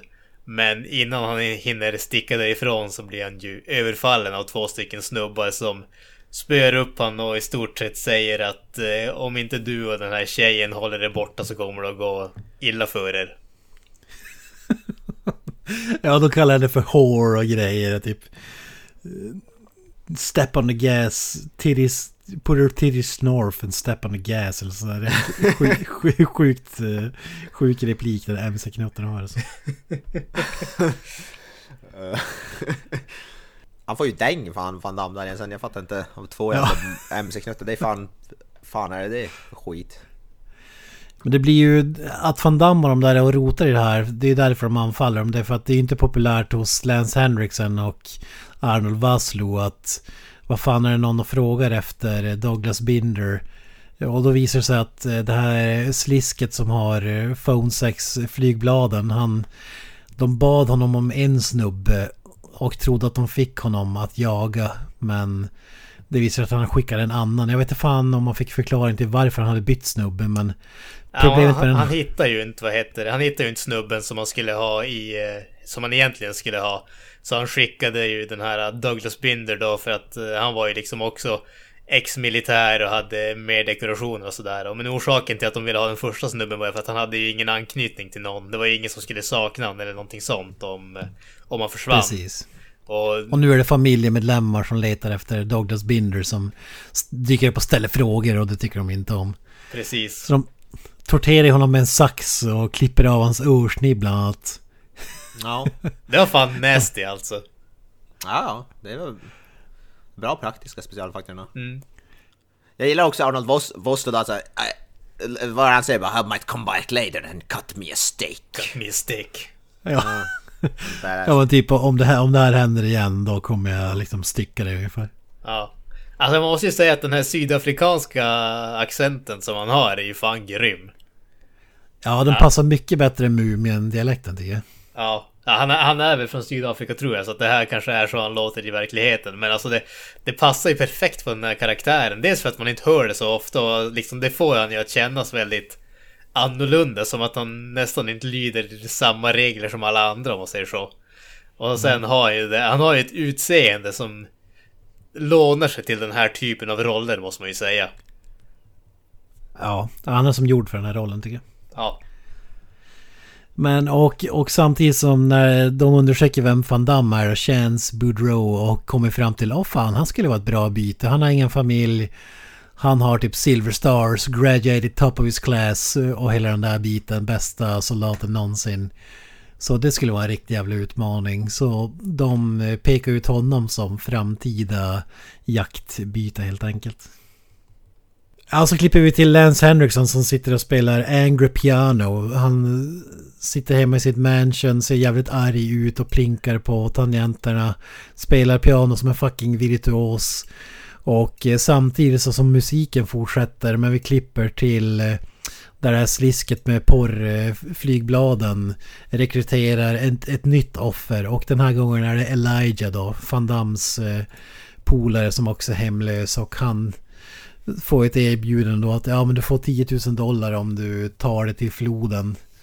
Eh, och eh, ja, han, han övertalar om att ja men vad fan här kan du köpa respekt. Eh, folk ser inte ner på dig om du köper en ny kostym liksom och går runt på gatan. Och de här 10 000 dollarna kan förändra ditt liv. Så han går ju med till slut med då på att han vet inte exakt vad det går ut på men han fattar att det är något, något farligt och att det går ut på att han ska ta sig från punkt A till punkt B inom en viss tid för att få pengarna. Eh, jag tycker det funkar, funkar riktigt bra med musiken alltså i, i bakgrunden när de klipper det här. Det, jag tycker det är snyggt gjort faktiskt. Ja, men det, det håller jag med om faktiskt. Och det, det, jag tycker det, det funkar så riktigt bra för man tänker som det här eh, vackra pianospelandet känns ju som någonting som man annars skulle förknippa med någon så här väldigt god person och sen samtidigt så klipper vi med liksom the dirty underbelly om man säger så. Så får vi se liksom skitgörat som de egentligen gör och man får ju den här vad ska man säga, korsningen mellan den vackra musiken och det hemska som de gör. Som det liksom hamras, hamras hem här. Och eh, sen så kan vi säga direkt efteråt så får vi också träffa den här eh, business-snubben. Eh, som betalar då, vad är det, 750 000 eller var det 500 000 dollar för att få jaga Elijah då. Så vi får ju dels den här, äh, vad heter det, korsningen mellan Elijah som blir indragen i det här, pianomusiken där man liksom nästan får känslan av att Lance Henriksen är liksom inte en good guy men att det finns någonting mer till han för han har de här skillsen och sen avslutar vi med den här uh, bumbling fool businessmannen som verkar inte vara redo men liksom säger att han är det. Och vi liksom ser bara vad fasiken är det som kommer att hända här om man säger så. Ja, exakt. Han är typ Ingvar Kamprad-typen. Nej, i och för sig, han kanske höll i ett vapen vid något tillfälle, men den här snubben har ju typ aldrig gjort det. Lite osäker på sig själv, så att säga. Ja, precis. Det, det känns ju som att han liksom... Han är på jakt efter sina kulor och tror att det är här han kommer att hitta dem. Ja. Och då, då berättar de ju samtidigt, Lance Henriksen och Andrew Vaslo, att We pride ourselves in only hunting combat veterans to have the skills to make the hunt more interesting. det är så jävla bra. och då berättar de typ att ja, vi har fan, vi har anordnat jakter i Rio under karnevalen i Slovakien och överallt, hela jävla världen kör de den här jakten. De kör några jakter tills eh, polisen börjar närma sig lite väl mycket. Då drar de till nästa världsdel liksom och kör. Och så samtidigt så pressar ju Van Damme eh, den här jävla porrsnubben på info då. Han ligger på någon massageställe och eh, avslöjar då att eh, att det är eh, Lance Henriksen och grabbarna som ligger bakom mordet på Douglas Spinner då. Eh, och eh, ja, vi, vi får även veta att den här rättsläkaren är korrupt. Han har eh, förfalskat dokumenten åt Henriksen och dem. Men nu när van Damme har lämnat in den här dogtagen som är tydligen ett superbevis på att den blev mördad för att det är ett hål i den. Så måste han göra om dem och då blir han misstänksam och liksom bränner alla gamla dokument från gamla gamla obduktioner och grejer. Och eh, ja, slutar ju med att det blir för stor risk för Vaslo-gänget som skjuter, skjuter ihjäl honom genom kikhålet på en ytterdörr, vilket är jävligt coolt tycker jag. Ja, det, var faktiskt riktigt, eh, riktigt coolt gjort måste jag säga. Mm. han sätter dit ögat för att kolla vem det är och då ser han bara en silencer från Vaslo och så skjuter han ihjäl honom. Det, det, är ju, alltså det, det, är ju en klassiker det där också. Det, det är ju inte första eller sista gången man har sett det, men jag vet inte av någon anledning kändes det bara snyggt i den här filmen tyckte jag. Det kändes som så rent på något sätt. Det var, det var inga om och men eller något sånt där utan det bara, det bara hände. De bara lät det hända. Jag vet inte, jag tyckte om det. John Woo har kört den här gången kanske? Ja, förmodligen. Säkert på riktigt. Och så klipper vi till jakten då Elijah eh, det, blir, det går inte riktigt som man tänkt sig för att den här eh, osäkra snubben han, har, han, han ville skjuta dem direkt när de blåser igång jakten. Alltså i no normala fall låter de springa en bit så det blir lite sport. Alltså, det är så jävla kul då när han tar upp vapnet och siktar och så Lance Henriksen bara hej hej hej. Det här är New Orleans, inte Beirut. Vilket är jävligt ironiskt med tanke på hur jakten eh, pågår och vad de har gjort tidigare liksom. Ja men den där jakten leder in på en kyrkogård. Eh, han, han skjuter Elijah i benet, han haltar. Men han tvekar när han ska eh, sätta det killshot. Och då slutar med att Elijah snor vapnet och slår ner den här eh, osäkra klienten. och, då, och då säger ju Lance Henriksen typ ja ah, nu vet du varför vi insisterar för att få, få pengarna i förskott. Och så skjuter han ihjäl klienten liksom. alltså, Ja, det är så jävla badass Lance Henriksen. Vad säger du Knesen? Alltså jag har ju alltid gillat Lance Henriksen. Som vad heter det, jag tror det var Granström som sa det, som vad heter det, Bishop. Alltså i Ja, nu tappar jag bort det. Alien. Ja. Eh, ja, jag, jag, jag tycker han, så rent skådespelarmässigt är väl han kanske den bästa i den här filmen tycker jag. Speciellt som han sa med hans röst. Han, han har någon speciell röst som jag gillar som han. Och så är han ju förbannad hela tiden i den här filmen. Han är så jävla arg. Jag vet inte vad som har hänt i hans liv för att han är så arg. Och så gillar jag, han har ju jävligt cool pistol tycker jag i den här filmen också. Han har en pistol som man måste ladda om efter varje skott som jag tycker är jävligt badass. Skjuter Ja, ett skott och ladda om. Han är sån superskytt att han behöver bara en bössa med ett skott i. Och typ allt han skjuter verkar explodera också så jag vet inte om jag skjuter några så här granater med den eller vad fan det är. Ja, det, ja, det är fantastiskt. Men han är en cold blood killer för han dödar ju folk till höger och vänster. Spelar ingen roll om det är hans anställda eller fiender. Han, blir han förbannad då får han gula i liksom. Ja, och förbannad är han ju till och med när han spelar piano är han förbannad. Han är alltid förbannad.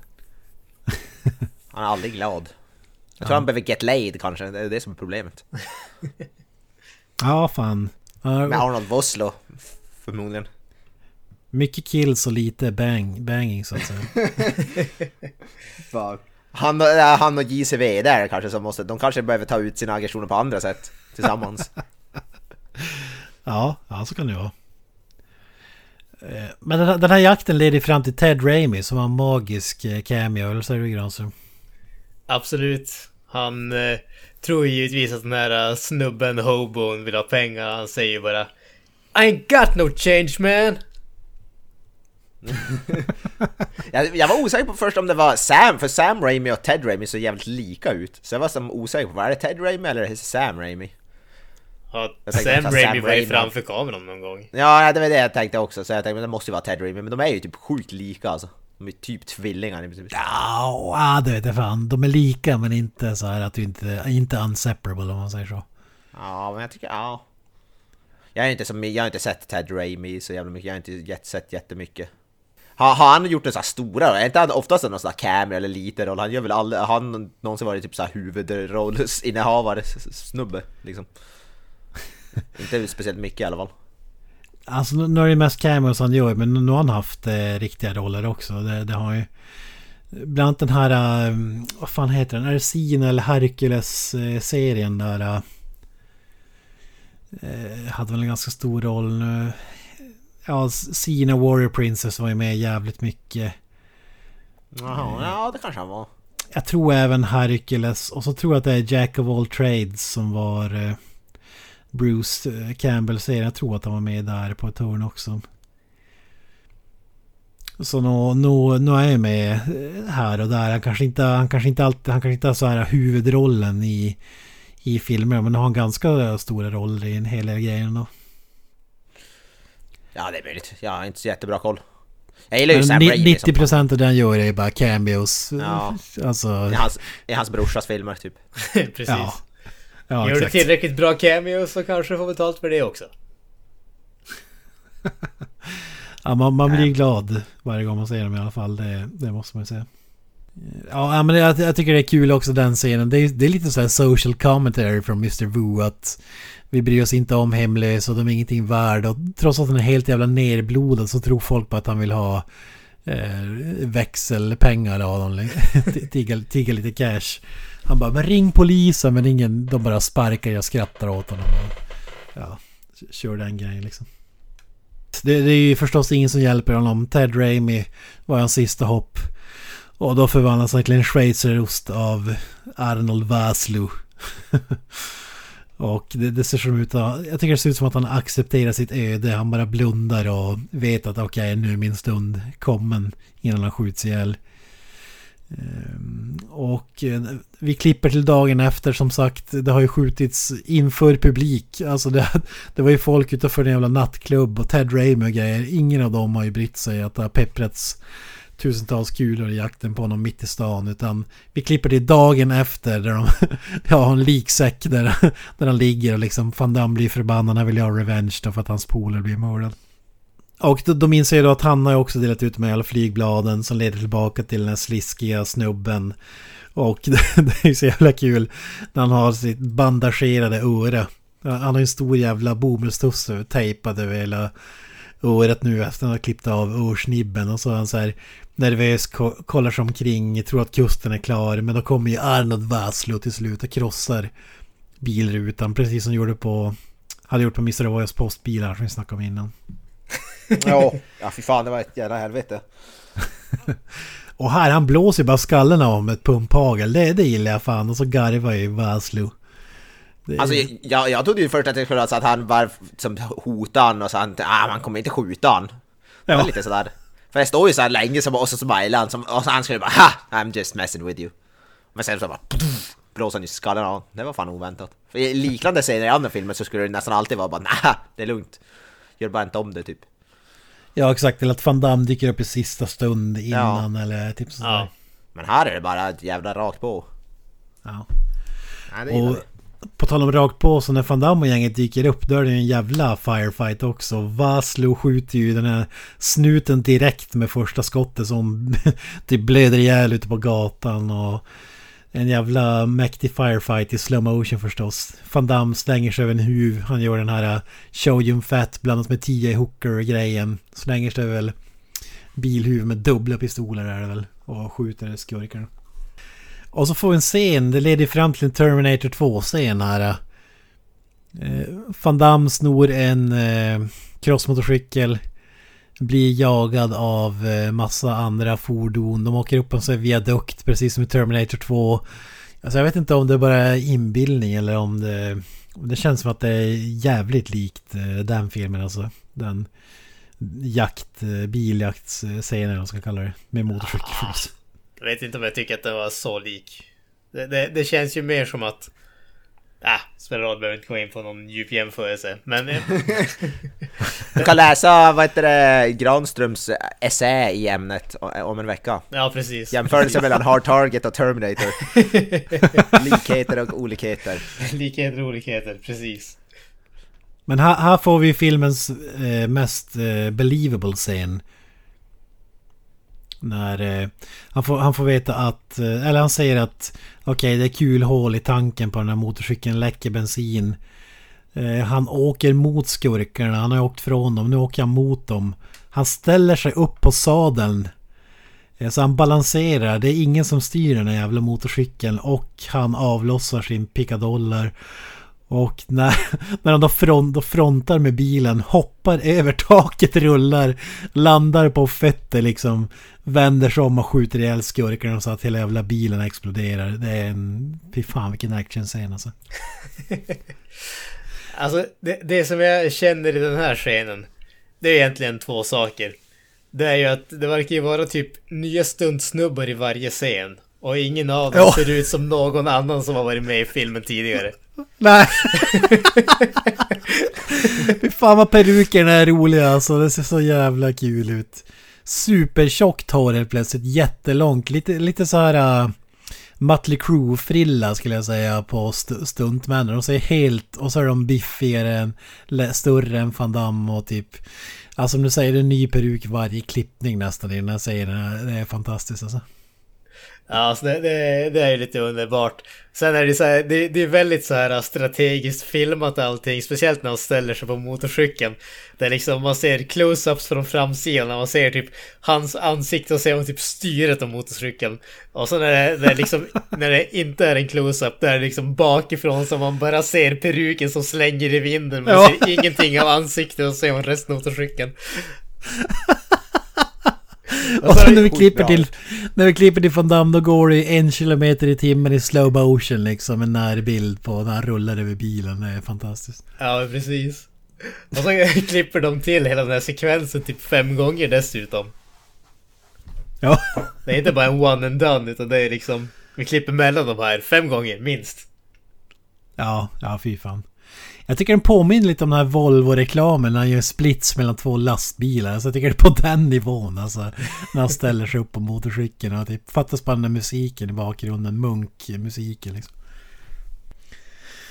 Ja, från, från den här scenen är ju typ oöverträffbar men Filmen går ju vidare i alla fall.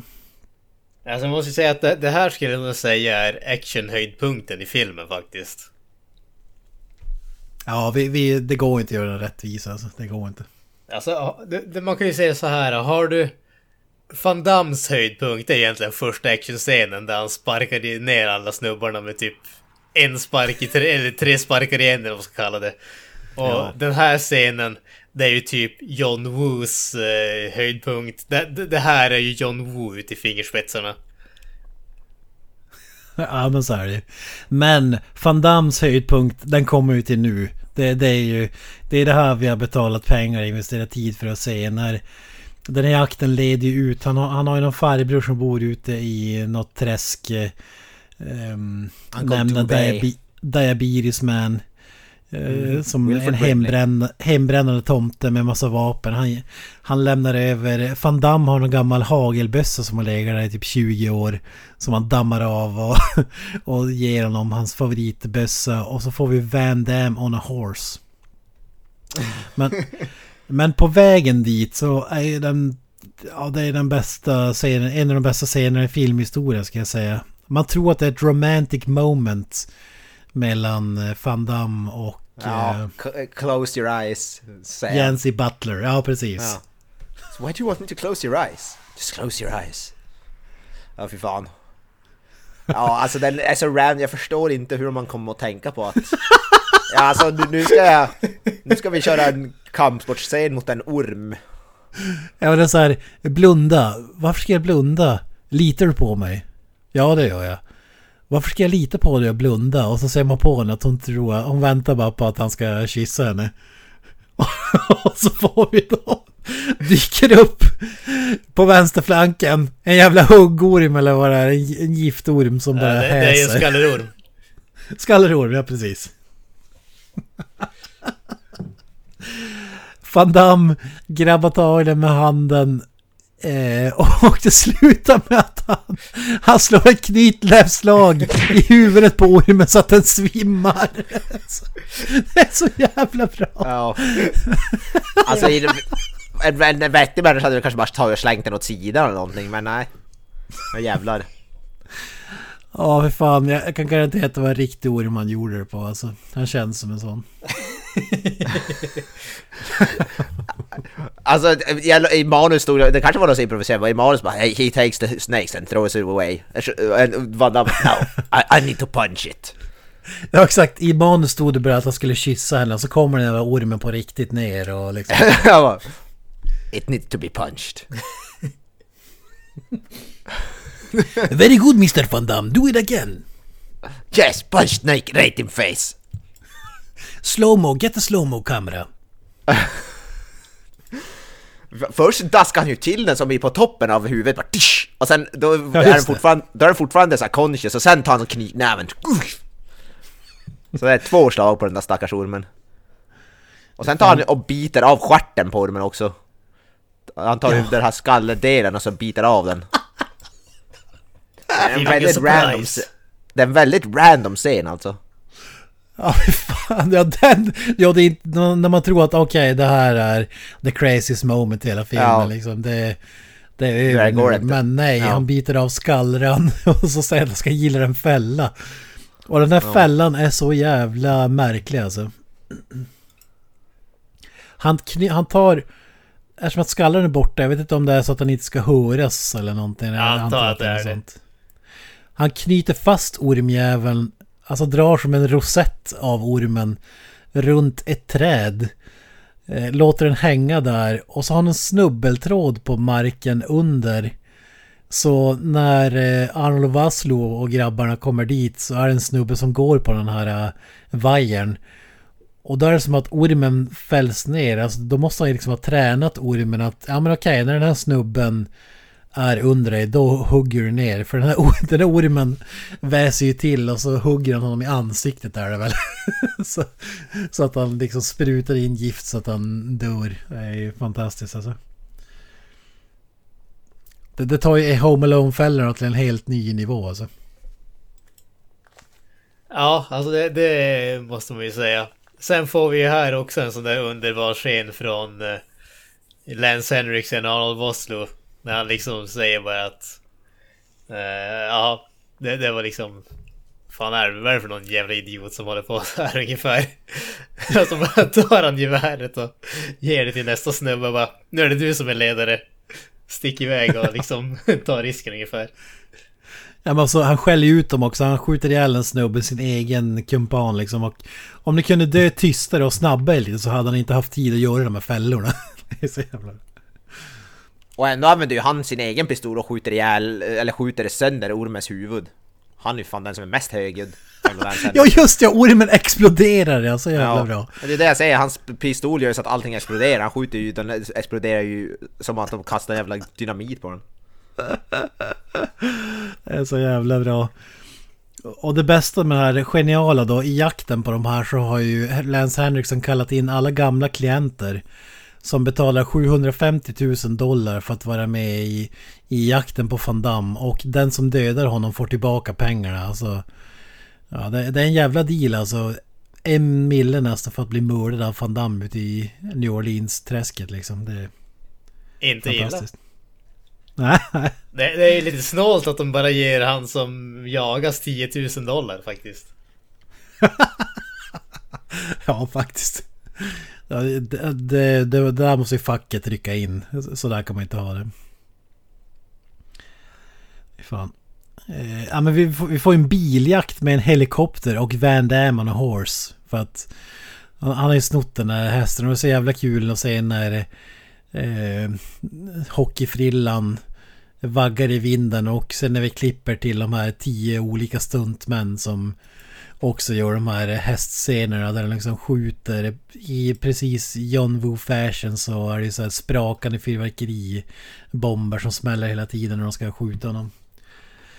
Och, och det roliga är också att innan det här så säger Arnold Vasslo typ ja men jag, jag kan ta honom från luften, jag kan skjuta honom från en helikopter. Och sen säger Lance Henriksen nej för att det, ska, det är ingen riktig sport. En riktig man tar honom alltså on land. Ja. Så därför är det, den här helikoptergrejen är bara för att lura honom åt ett håll så han går i deras fälla på något sätt liksom. Eh, Vi får ju showdown i ett lager, en massa...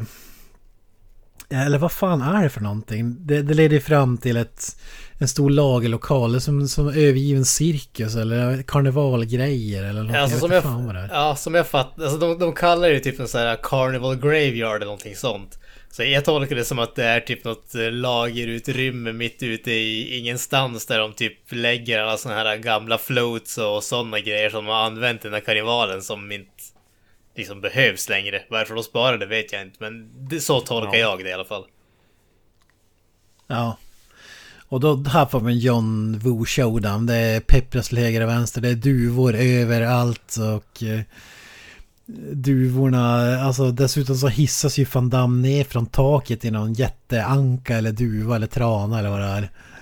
Alltså det är det jag sa det var så random, det är då när han springer in i den här stora lokalen, då ser man bara massa duvor som typ följer efter honom in där, flyger om, så helt random. De har ingenting där att göra. Jag gillar också, vi nämnde inte det, men när Van Damme listade ut att okej, för han hade ju bara en dogtag.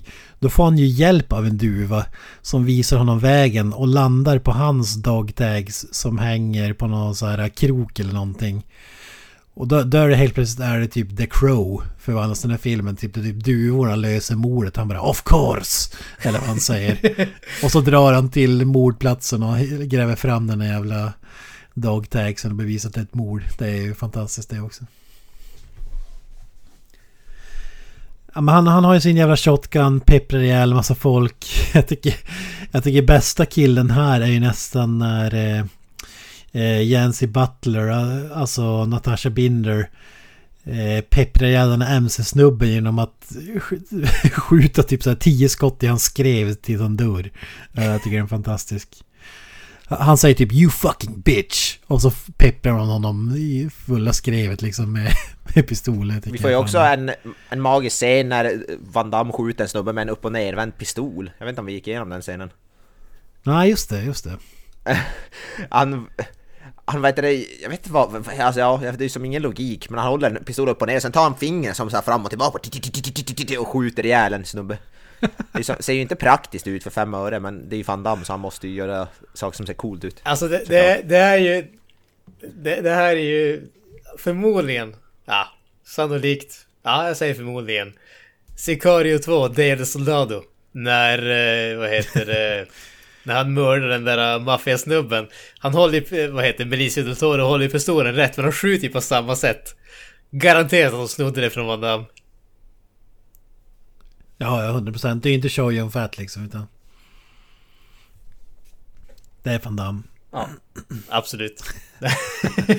Men här, alltså John Wheeler återanvända sina gamla scener i andra filmer. Alltså, här får vi så här shot for shot hardboiled eh, scener och typ så här The Killer-aktiga grejer. Alltså, du kan som hitta någon referens till alla filmer och vi får ju faktiskt en face-off-scen. Han kör ju sa exakt samma scen i face-off när Arnold Vosloo och Van Damme står på varsin sida av en vägg och pratar med varandra. Eh, och det slutar med att de skjuter varandra genom väggen. Skillnaden i Face-Off är i, spegel, i spegelrummet där. Så det är lite kul att den har den kopplingen. Att de tyckte att det var så jävla cool att han använder den i Face-Off då efter den här.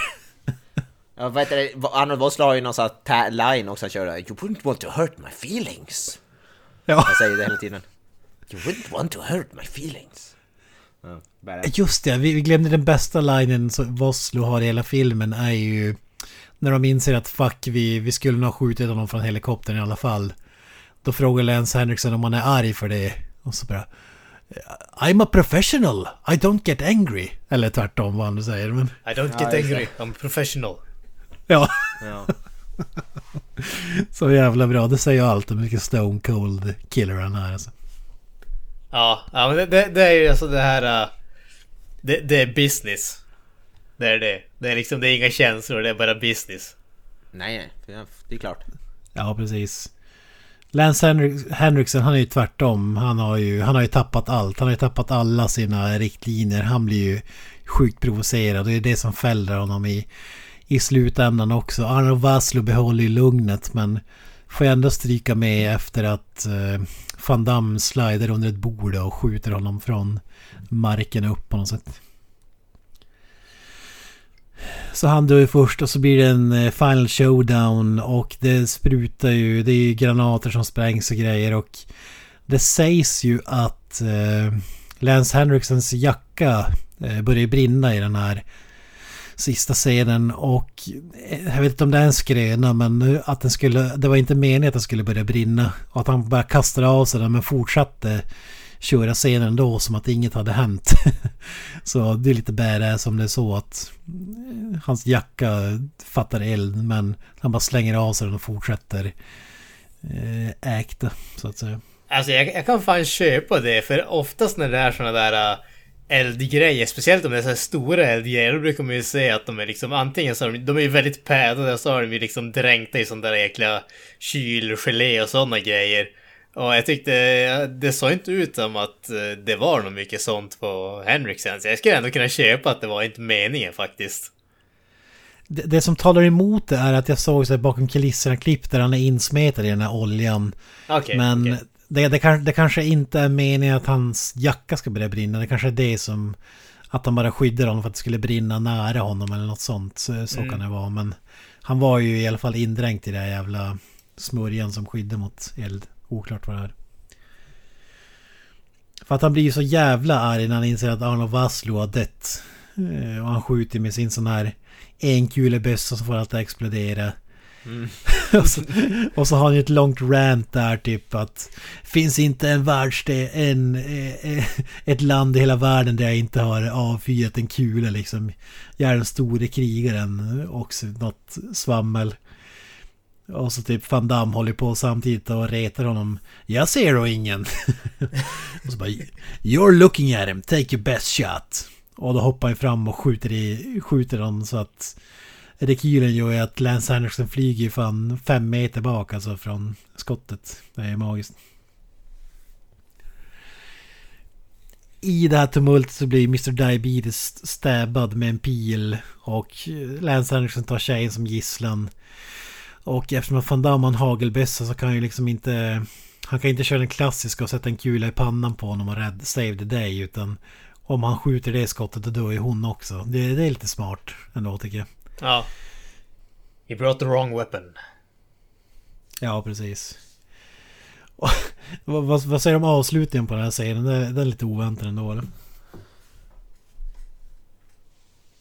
Eh, jag kommer fan inte ihåg vad som hände.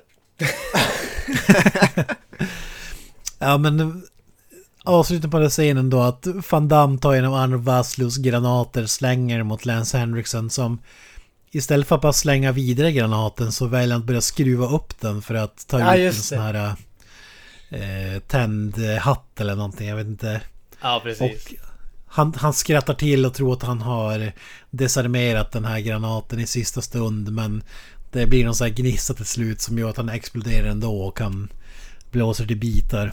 Oh.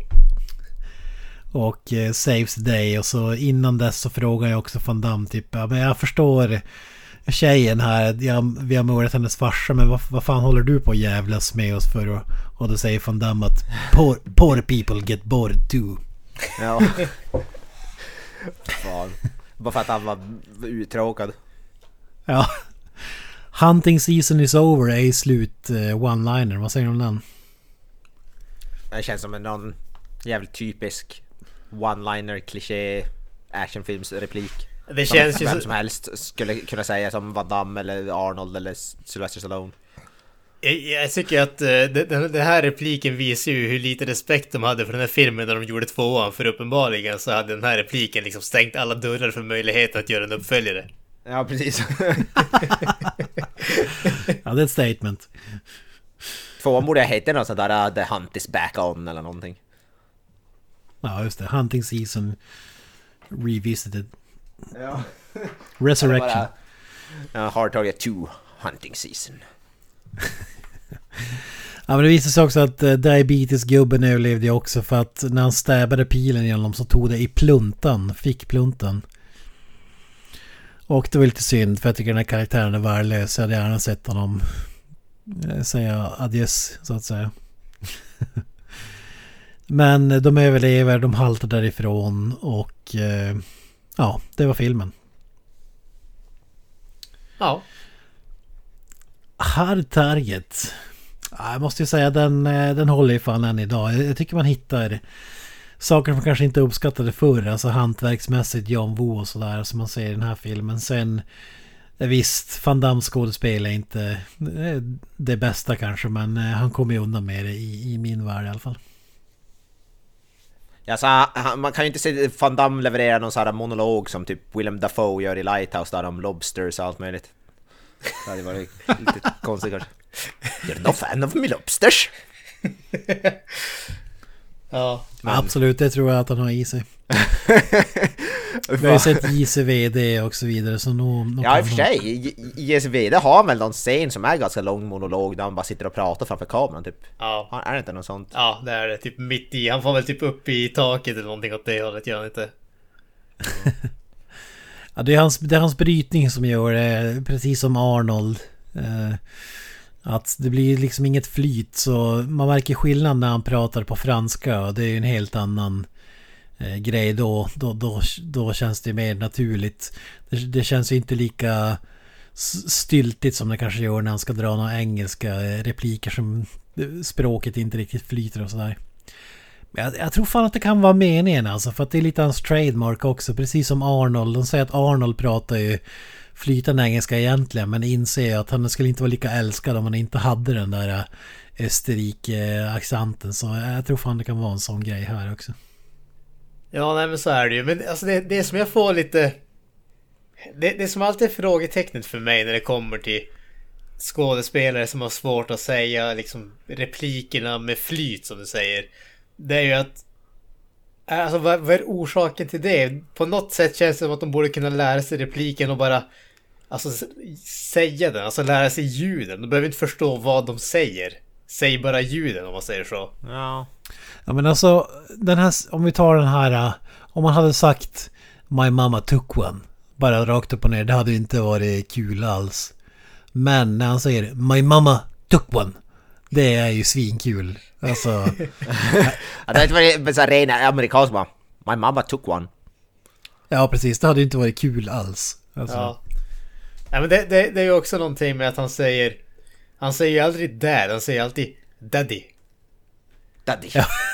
Daddy. Looking for her daddy. Jag menar, säg, säg att Arnold Schwarzenegger hade sagt bara "Ah, I'll be back. Alltså, Det hade, inte- det hade inte varit lika mäktigt som I'll be I'll back. be back. I'll be back. Och säger det på så här glad. Fan. Ja, det, det är det som gör tjusningen. Alltså jag förstår ju att om man har engelska som modersmål att man liksom vill slita av sig håret på, på något sätt när man, när man hör sånt där. Men för, för oss som inte har det, eh, hur bra engelska man än är så köper vi det ändå bättre än... Det är samma när vi ser någon sån asiatisk rulle, den pratar kantonesiska eller någonting. Man, man har ju ingen aning om det är bra eller dåligt skådespeleri egentligen på, på Nej. den fronten. Man, man köper det på ett annat sätt. Liksom. Ja, nej, nej så är det ju absolut. Och det, det... Alltså vi, vi hade väl inte reagerat på det här sättet om vi inte hade pratat engelska heller. Alltså vi...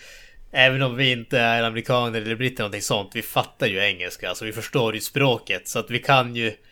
Vi kan ju analysera bristen om man säger. De språkliga bristerna på ett annat sätt än om vi jämför med... Ja, som sagt, japanska, kinesiska, koreanska. Alltså alla de där språken. Där, där kan man ju ingenting. Franska, okej, alltså man kan typ förstå något enstaka ord. Man kan liksom förstå att det, det här är ett flyt. Men när det kommer till sådär språk som man inte har någon som helst koll på, det går liksom inte att bedöma. Och det, det är ju, vad fan heter det? Ja, vi pratade ju om filmen tidigare. Inte Men jag. det är som, som, som norrlänningar, varje gång någon ska köra en sån här norrländsk-aktig dialekt, det låter ju för jävligt alltså. Men eh, för de som aldrig har Ja, lämnat ja, Stockholm då- så låter det då- säkert eh, autentiskt liksom. Det är på den Ja, det, ja då jävlar ska de prata så här. Det ska vara så jävla norrländskt. Alltså jag har Ja, ingen skillnad på när du pratar i vanliga fall och nu alltså, måste jag säga. Ja, men det, det är ju vad heter det det, ja, det, det är ju som, eh, ja, det var det jag kom på. Crouching Tiger, Hidden Dragon. Alltså det, det är ju, jag tror att det var Michelle Yeoh som, vad heter det, hon pratar ju inte, alltså jag kommer inte ihåg om hon pratar kantonesiska eller mandarin i den filmen. Men det, det var ju inte Michelle Yeohs vanliga språk om man säger så. Och liksom för oss som ser den så det är ju ingen som reagerar på det här. Men tydligen så vart hon ju typ hånad för det i Kina för att de typ tyckte att hon pratade så jävla löjligt alltså. Det, var ju typ att det gick knappt att förstå ungefär. Ja, men Påstås det är som det. när, när eh, de som inte är svenskar ska prata svenska i filmer också. Det låter ju för jävligt. Alltså. Ja. Ja, ja, nog om språk. Språkkurs. Mer språkkurs i nästa avsnitt då vi Ja. går in på prepositioner. Ja, exakt. så här, adjektiv är när man gör bla bla. Ja, men nu, det som är med den här filmen, jag tycker, att, jag tycker faktiskt att den är genuint bra. Alltså det, det finns inte jättemånga delar att skratta åt. Alltså du har ormar, du har roundhouse kicks, du har My Mama Took One. Men eh, annat än det så är det fan en bra actionrulle faktiskt. Alltså, det finns inte så jävla mycket att skratta åt faktiskt måste jag säga. Nej, det var det. Det, det, var, det blir inte en så här ro, rolig film att snacka om på samma sätt som typ en Nicolas Cage-rulle där man kan ta upp alla hans improvisationer. Den är lite för seriös. Det är som bara där vi ibland när fan de säger något roligt, men annars är den ju nästan för seriös skulle jag vilja säga. Det är inte som vad heter det, Con Air när man kan snacka om Nicolas Cage hår eller Face-Off när hans så här, improvisationstokigheter och så vidare. Eh, Allt med Nicolas Cage är ju magiskt och Ja, men det, går, ju- det är mycket roligare att... eh, Det går mycket, mycket roligare material att prata om det än typ den här filmen som är hyfsat seriös ändå. Och så mörk och, och, och allt möjligt. Där har ni, den är för bra. För, ja, den är för seriös i alla fall. Den är för, för lite ostigt. Den, den har ju såklart några ostigheter men ändå. Inte nog mycket. Nej, det är ju inte Commando med Schwarzenegger bara. den typen av rulle där är inte. Nej. På så sätt så. Men den är ju definitivt underhållande och, badass. Det skulle man ju sä- säga. Absolut. Synd att det inte är fler sådana här filmer görs idag liksom. Ja, John Woo är ju... Jag var och kollade på han gör väl... Han... Jag vet inte vad han är, alltså... Vad är ens den sista fi- filmen man kommer ihåg? Var det Face-Off som är som den sista mest Ja, den sista jag har sett i alla fall, det var den Manhunt som kom direkt på Netflix. Jag tror till och med jag har gjort ett avsnitt om den. Jag, jag tyckte inte om den. Alltså det var som en... Det var ju som en parodi på en John Woo-film. De slåss Ja. i en... I en bur med duvor liksom och det är slow Ja, motion och ja men det blir... Ah, det, det, är som att någon har gjort en scary movie-version av John Woos filmer nästan. Jag måste erkänna att jag tog mig inte ens igenom den filmen. Jag tror jag såg typ 45 minuter, sen slog jag av den. Nej men gott folk, eh, ni har lyssnat på Creative Meltdown Podcast. Eh, Vi finns på sociala medier, typ de flesta, Instagram, Twitter, Facebook och så vidare. Eh, Vi har även en hemsida som heter creativemeltdownpod.wordpress.com och ni kan även kolla in våra sociala medier för lite så här tävlingar, då brukar vi tävla ut lite så Blu-rays och så vidare. Jag tror senast tävlade vi ut den här Ford vs Ferrari till exempel. Eh, men det kommer tävlingar hela tiden, så bara hålla utkik. Eh, ja, vi syns nästa vecka. Då, det kan hända att det blir Elm Street nästa vecka. Vi får se. Vi är inne på den femte filmen, Dream Child. Det blir spännande, så vi får se hur det blir. Men ja, jag heter Joakim Voja, jag säger peace out och slänger över bollen till, jag vet inte, Granström. Är du redo? Här! Hail Satan! Up the irons. Bye! That's it, man. Game over, man.